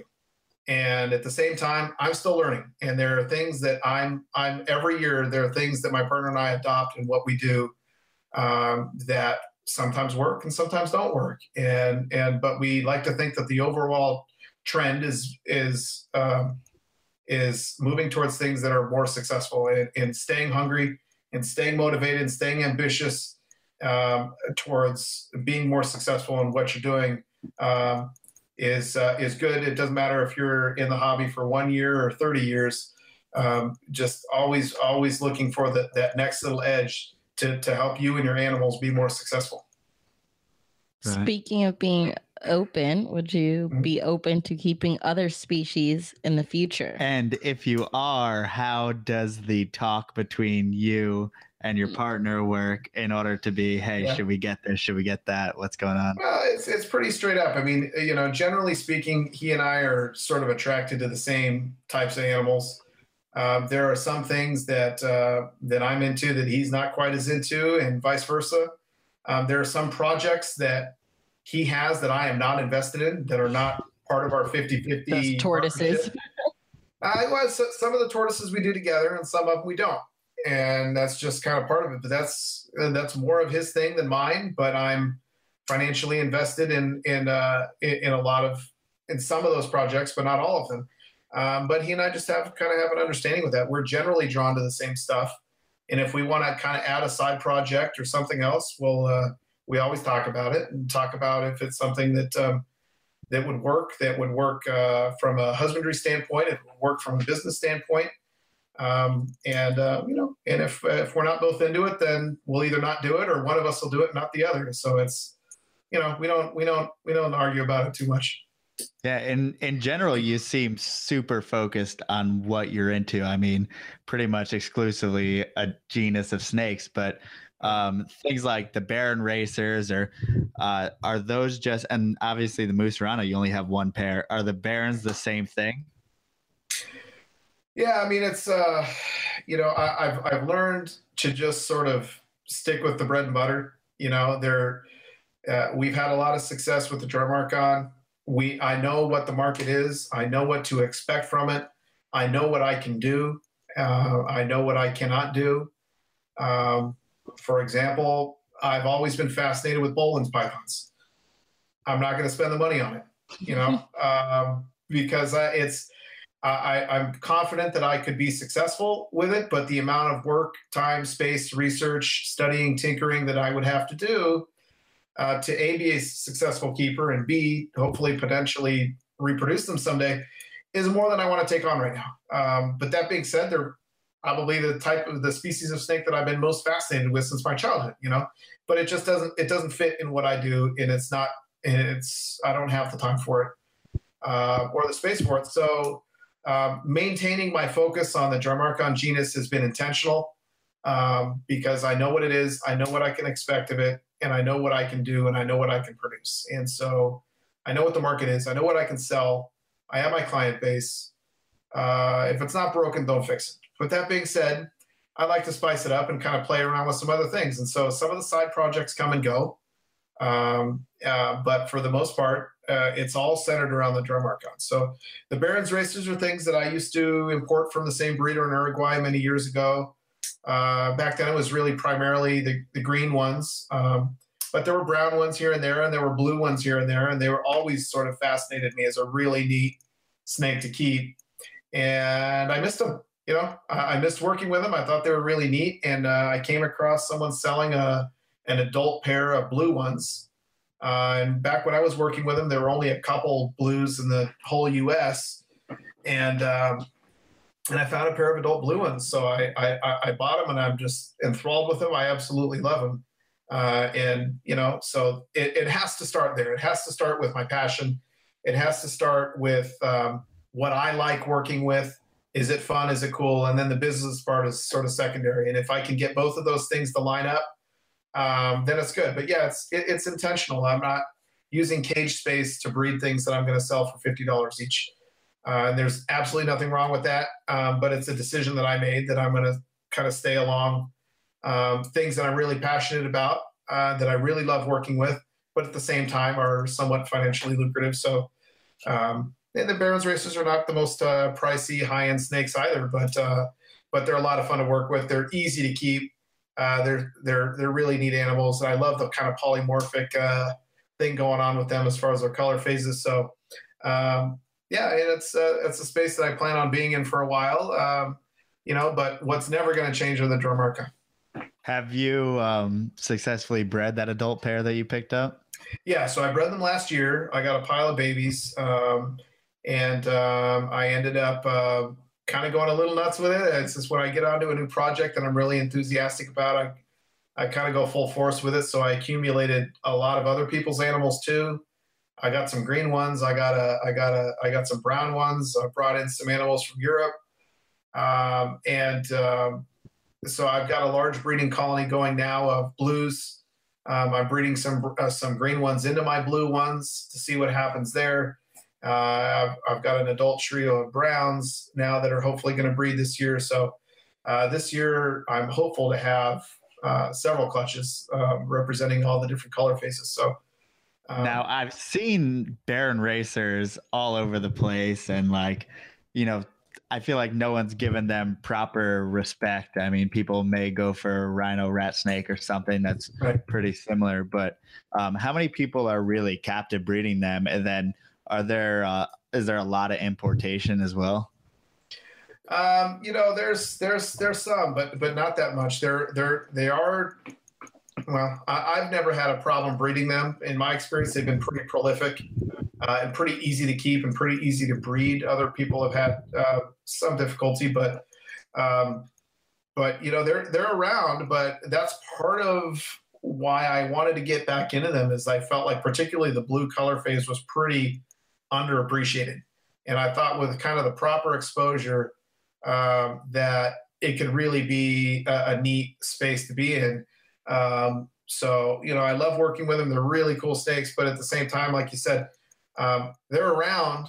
You know, and they're not super high dollar snakes, but they're I don't know that they're really as fully appreciated as they could be for how neat they are and how colorful they are and the poly, whole polymorphic nature of them. So, um, yeah, I'm kind of excited to see what the next couple of years holds with what I produce and what I sell and what sort of the public reaction is to them.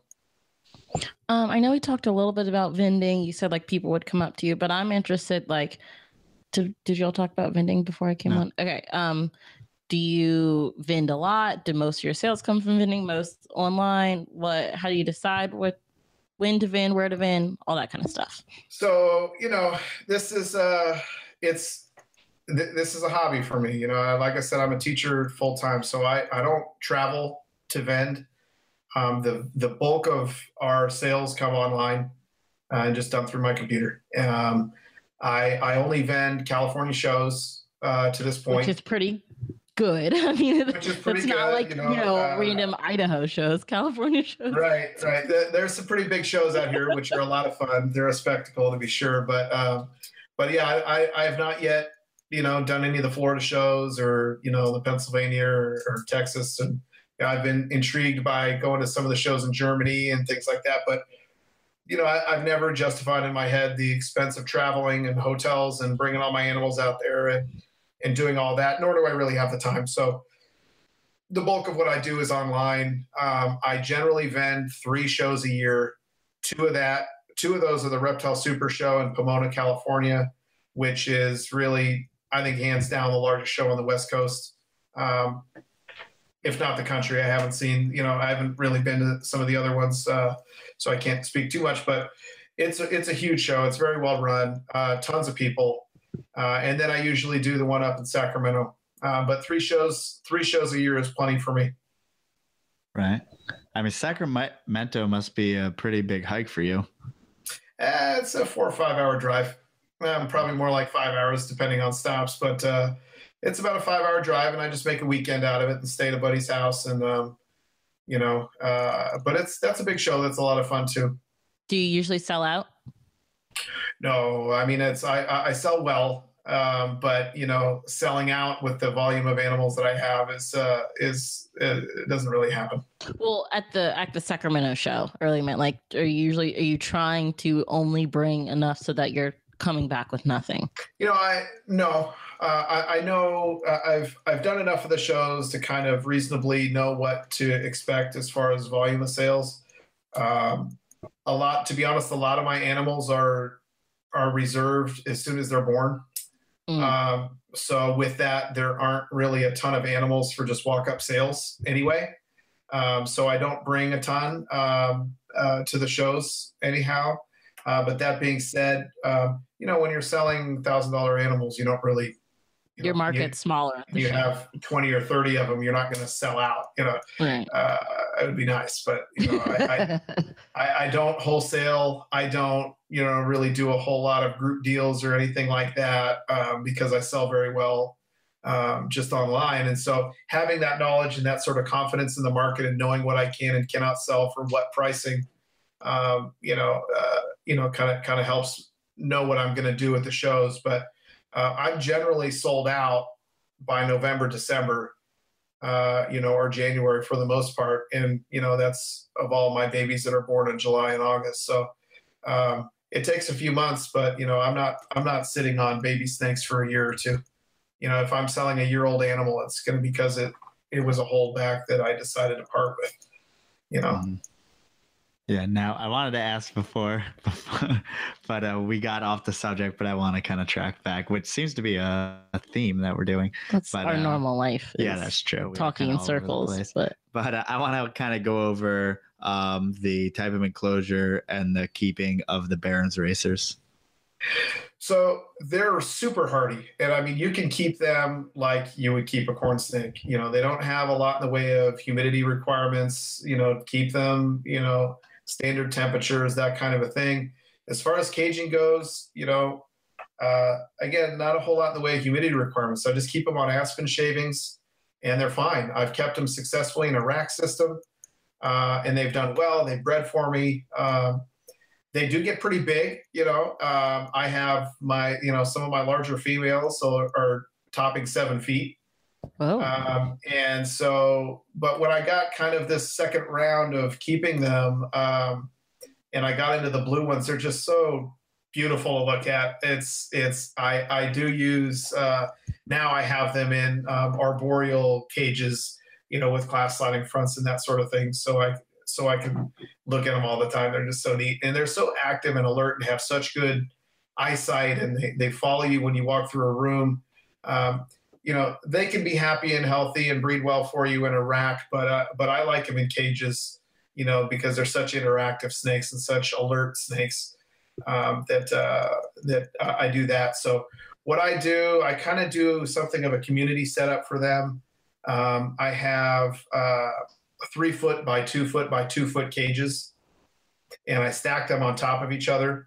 And uh, I cut a hole with a PVC pipe um, between the top of the bottom one and the bottom of the top one so they can pass up and down. I only have heat up at the top, heat up, heat and light up at the top, and nothing down on the bottom. That's just room temp. And uh, so it allows them to thermoregulate better. Um, I have seen them basking underneath the heat, you know, at 90 degrees, and they'll they'll they'll keep themselves pretty warm.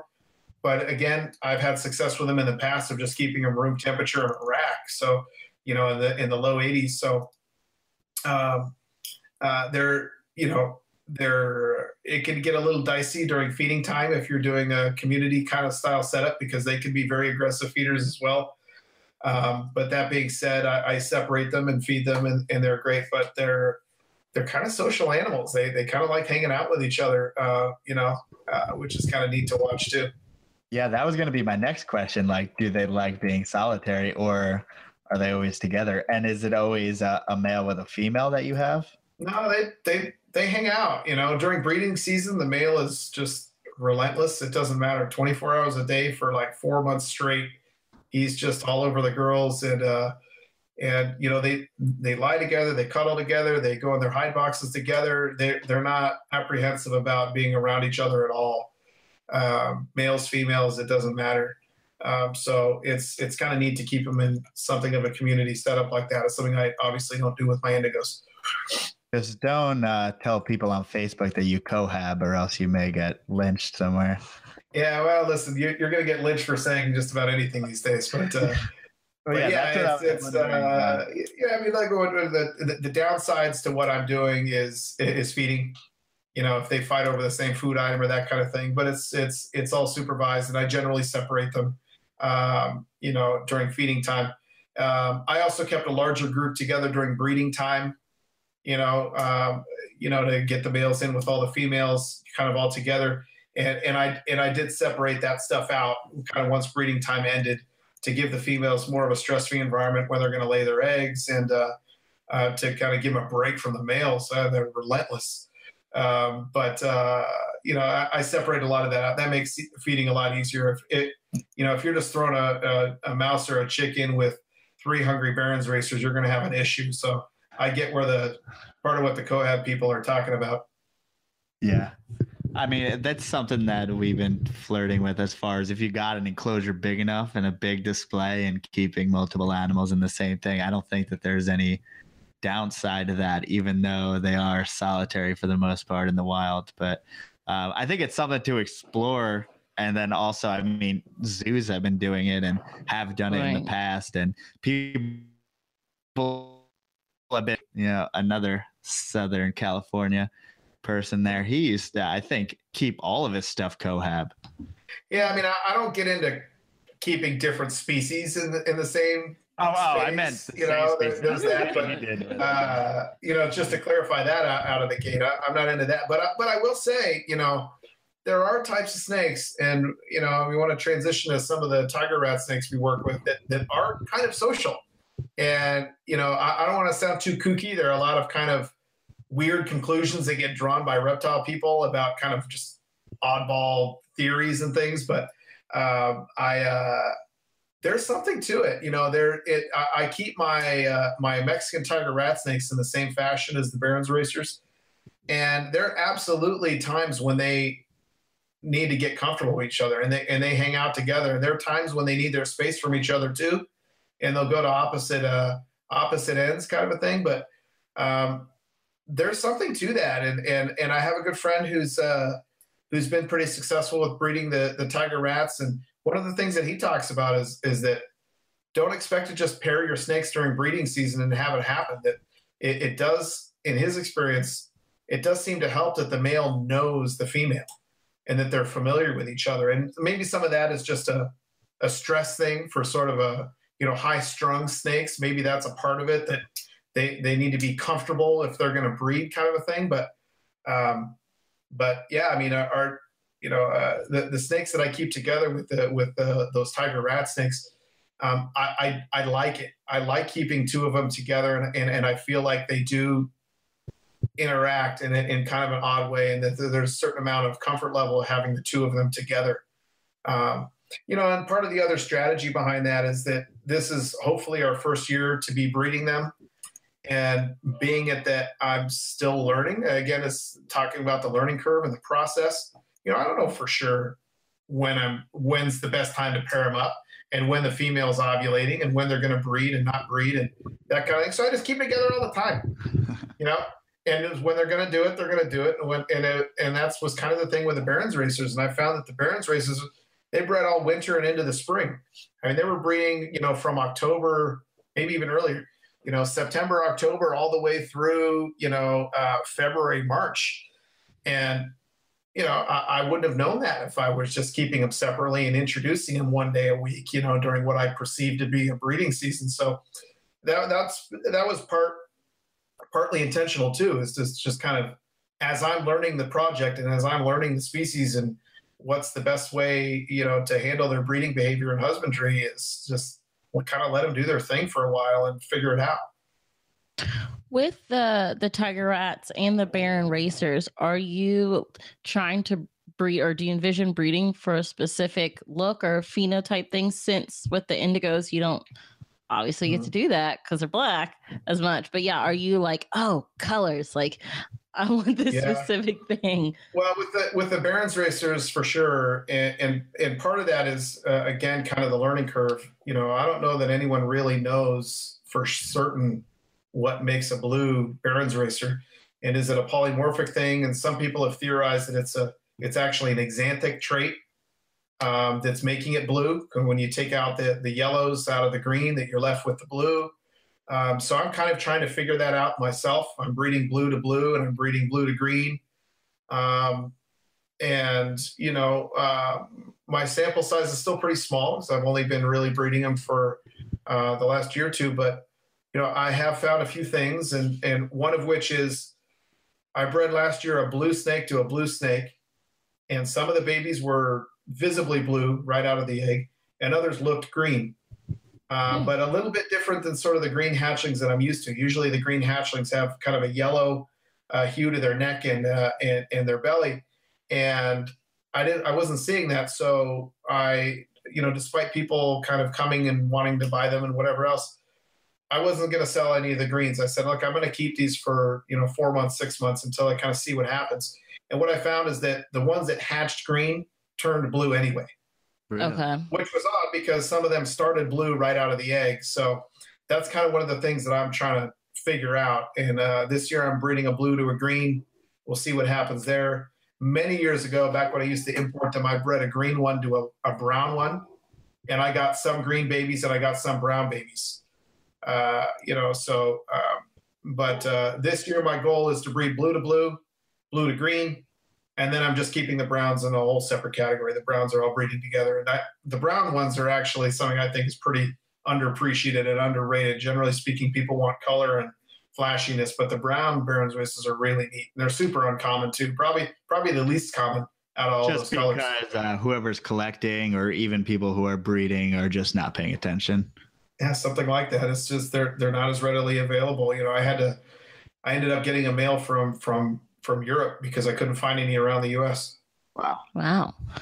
Um, I literally know nothing about Baron racers, but just quickly looking it up, what stands out to me, other than the color, like the stripe, I really like, uh, like solid, thick black stripe. And are you Right. noticing is that something that's more in the blues, more in the greens, more like is there And any the babies right? Is there that? any sort of rhyme or reason to that stripe? Um, from what I've noticed, that whatever they're born with, they generally keep.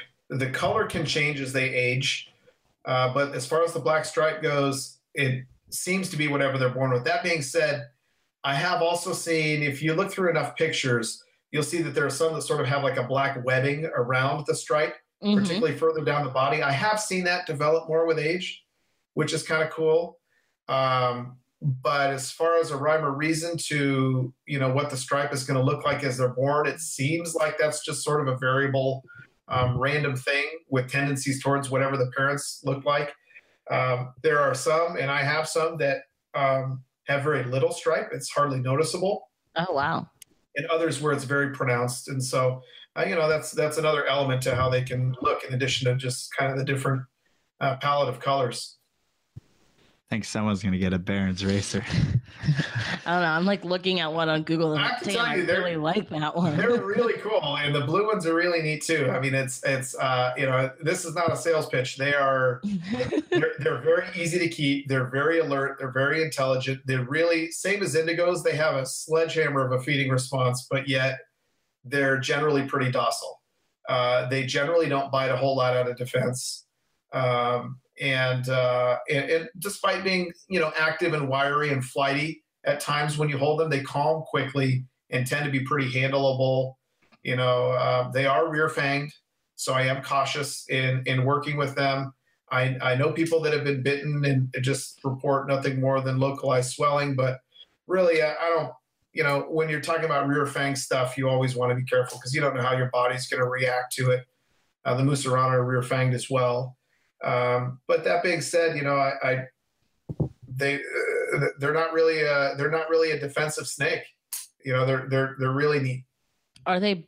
Do they burrow because of that uh, nose Upturned thing? Yeah, I just Uh, think of like not really. They're, they're, it's it's more along the arboreal uh, sense of like a of like a leaf nose snake or a twig snake or something like that that they'll uh, or a rhino rat. They're they're not really a fossorial kind of thing that's going to dig. Um, they're going to be more climbing and trying to blend with blend in with branches.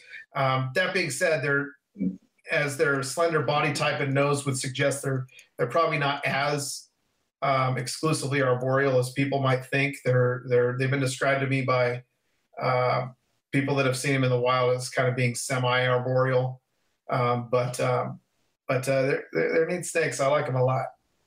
And I know we, um, some of our snakes, like corn snakes too, they start out more arboreal, and then as they get larger, they Yeah. stay more uh, terrestrial. Do you find you would have the same thing going on with these guys? Uh, not that I've noticed. I mean, I offer an arboreal setup and they use it. You know, uh, they they sit on the ground, but they also sit up in the branches quite a bit, and it doesn't matter if they're adults or babies. Although I will say, I generally don't really offer an arboreal setting for the babies because I'm keeping them in racks. Uh, you know, and I move them up to caging when they're when they're uh, close to adult size. But um, so I don't know if I can really speak too educatedly on that. All right. Um, Alex Millership in the chat asked, "What is the worst snake bite you've ever gotten?" Well, that one on the nose is pretty bad. Yeah, Yeah, and I, well, I, I I have yet to really take a bad bite from any of my rear fanged animals. Um, you know, I, I tend to be pretty overly cautious with that, but I think the one on the nose was uh, was the worst. Yeah, that's Yeah, Pretty that bad. will do it. I mean, I just freak out. Like it's a surprise sometimes when the olive comes out and his head's just like he's just looking for something. oh yeah, it's shocking. Yeah, and you don't, you just don't see it coming sometimes. Well, really, I'm just stupid. I guess I should be you should see it coming. You've had it for long enough. the front of the tub's clear. I should know there's a snake there, but whatever. You know, I'm Yeah. not that smart. Um, okay, we are over time, but I have one last question, totally random, Shoot. but total. Uh, I can't think of the word. How much is your wife involved in this whole? That's always your question. That's isn't it? always my question because I'm a girl and I think it- these things. Listen, it's a, it's a reasonable question. You know, I, it's it's kind of funny because I share kind of stories with her as I interact with people and buyers and so forth. You would be surprised. Well, maybe you wouldn't be surprised uh, at how many uh, guys come to me saying, um, "I need to hide this from my wife," or "I need to." Uh, you know, I, you know, I can spend this much without her noticing, or you know, something along those lines. And it happens all the time, uh, all the time. So um, anyway, but that's just a funny comment on the side. But uh, that being said, she's not really involved at all in the care. Um, she, uh, you know, she she likes them, she tolerates them, she appreciates them for their beauty and what they are, but uh, um, is not necessarily a reptile person. So um, it's sort of um, you know keep whatever you want in the reptile room, uh, you know, and don't bring the smell or the uh, animals. Uh, you know, uh, into the house, and and you can do whatever you want. So um, she's she's very understanding. She's very uh, uh, you know tolerant of what I do and my hobby and that sort of thing. And um, you know, and as far as the hiding money and all that sort of stuff, she she she knows that I'm pretty responsible with the way I spend and and sell. So um, so it works out. It works out. And you mentioned before that your kids handle some of your snakes. Um, do your Yeah. kids enjoy it, and do they get into it as well? Uh, they do. They do. And They like going out looking for snakes with me, and we, you know, we're out camping and playing around with snakes all the time. Um, you know, they're uh, they they they know uh, the bulk of what I have are not necessarily animals for kids. You know, I I don't even my more docile ones. I don't let them play with any of my rear fang stuff. Just uh, you know, why just err on the side of caution, kind of a thing. And uh, you know, but they'll uh, you know they'll they'll check out the big indigos and cribos when I have them around, and um, some of the smaller animals that are more handleable. I keep a couple snakes around just kind of for them to play with some rosy boas and things that we find and that kind of thing they like playing with. So they like them. It's all good. They prefer the tortoises though. Yeah, that makes sense. But I mean, there's just so many things. There's a few things that we didn't even hit. Like I feel like we could do a whole thing on Spilotes and then the field Sure. herping and all that stuff. Well, we'll definitely have to have we'll him have back to on it again. then. Round two. Yeah, not a problem. Is there anything that you'd want to get out there before we end the show? And also, where can people get in touch with you?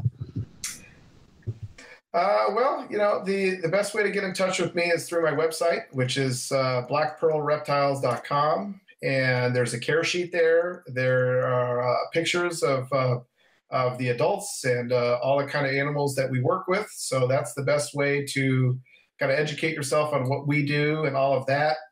Um, you know, and uh, as far as, you know, anything else to know, you know, um, it's li- like anything else you know, uh, the snakes that I work with are not necessarily for beginners, um, but they can be kept, um, you know, uh, uh, responsibly. And if you do your research, and the people that I really enjoy working with, uh, I don't mind working with beginners, and I don't mind selling to beginners, but I, I really enjoy working with the people that are doing their due diligence.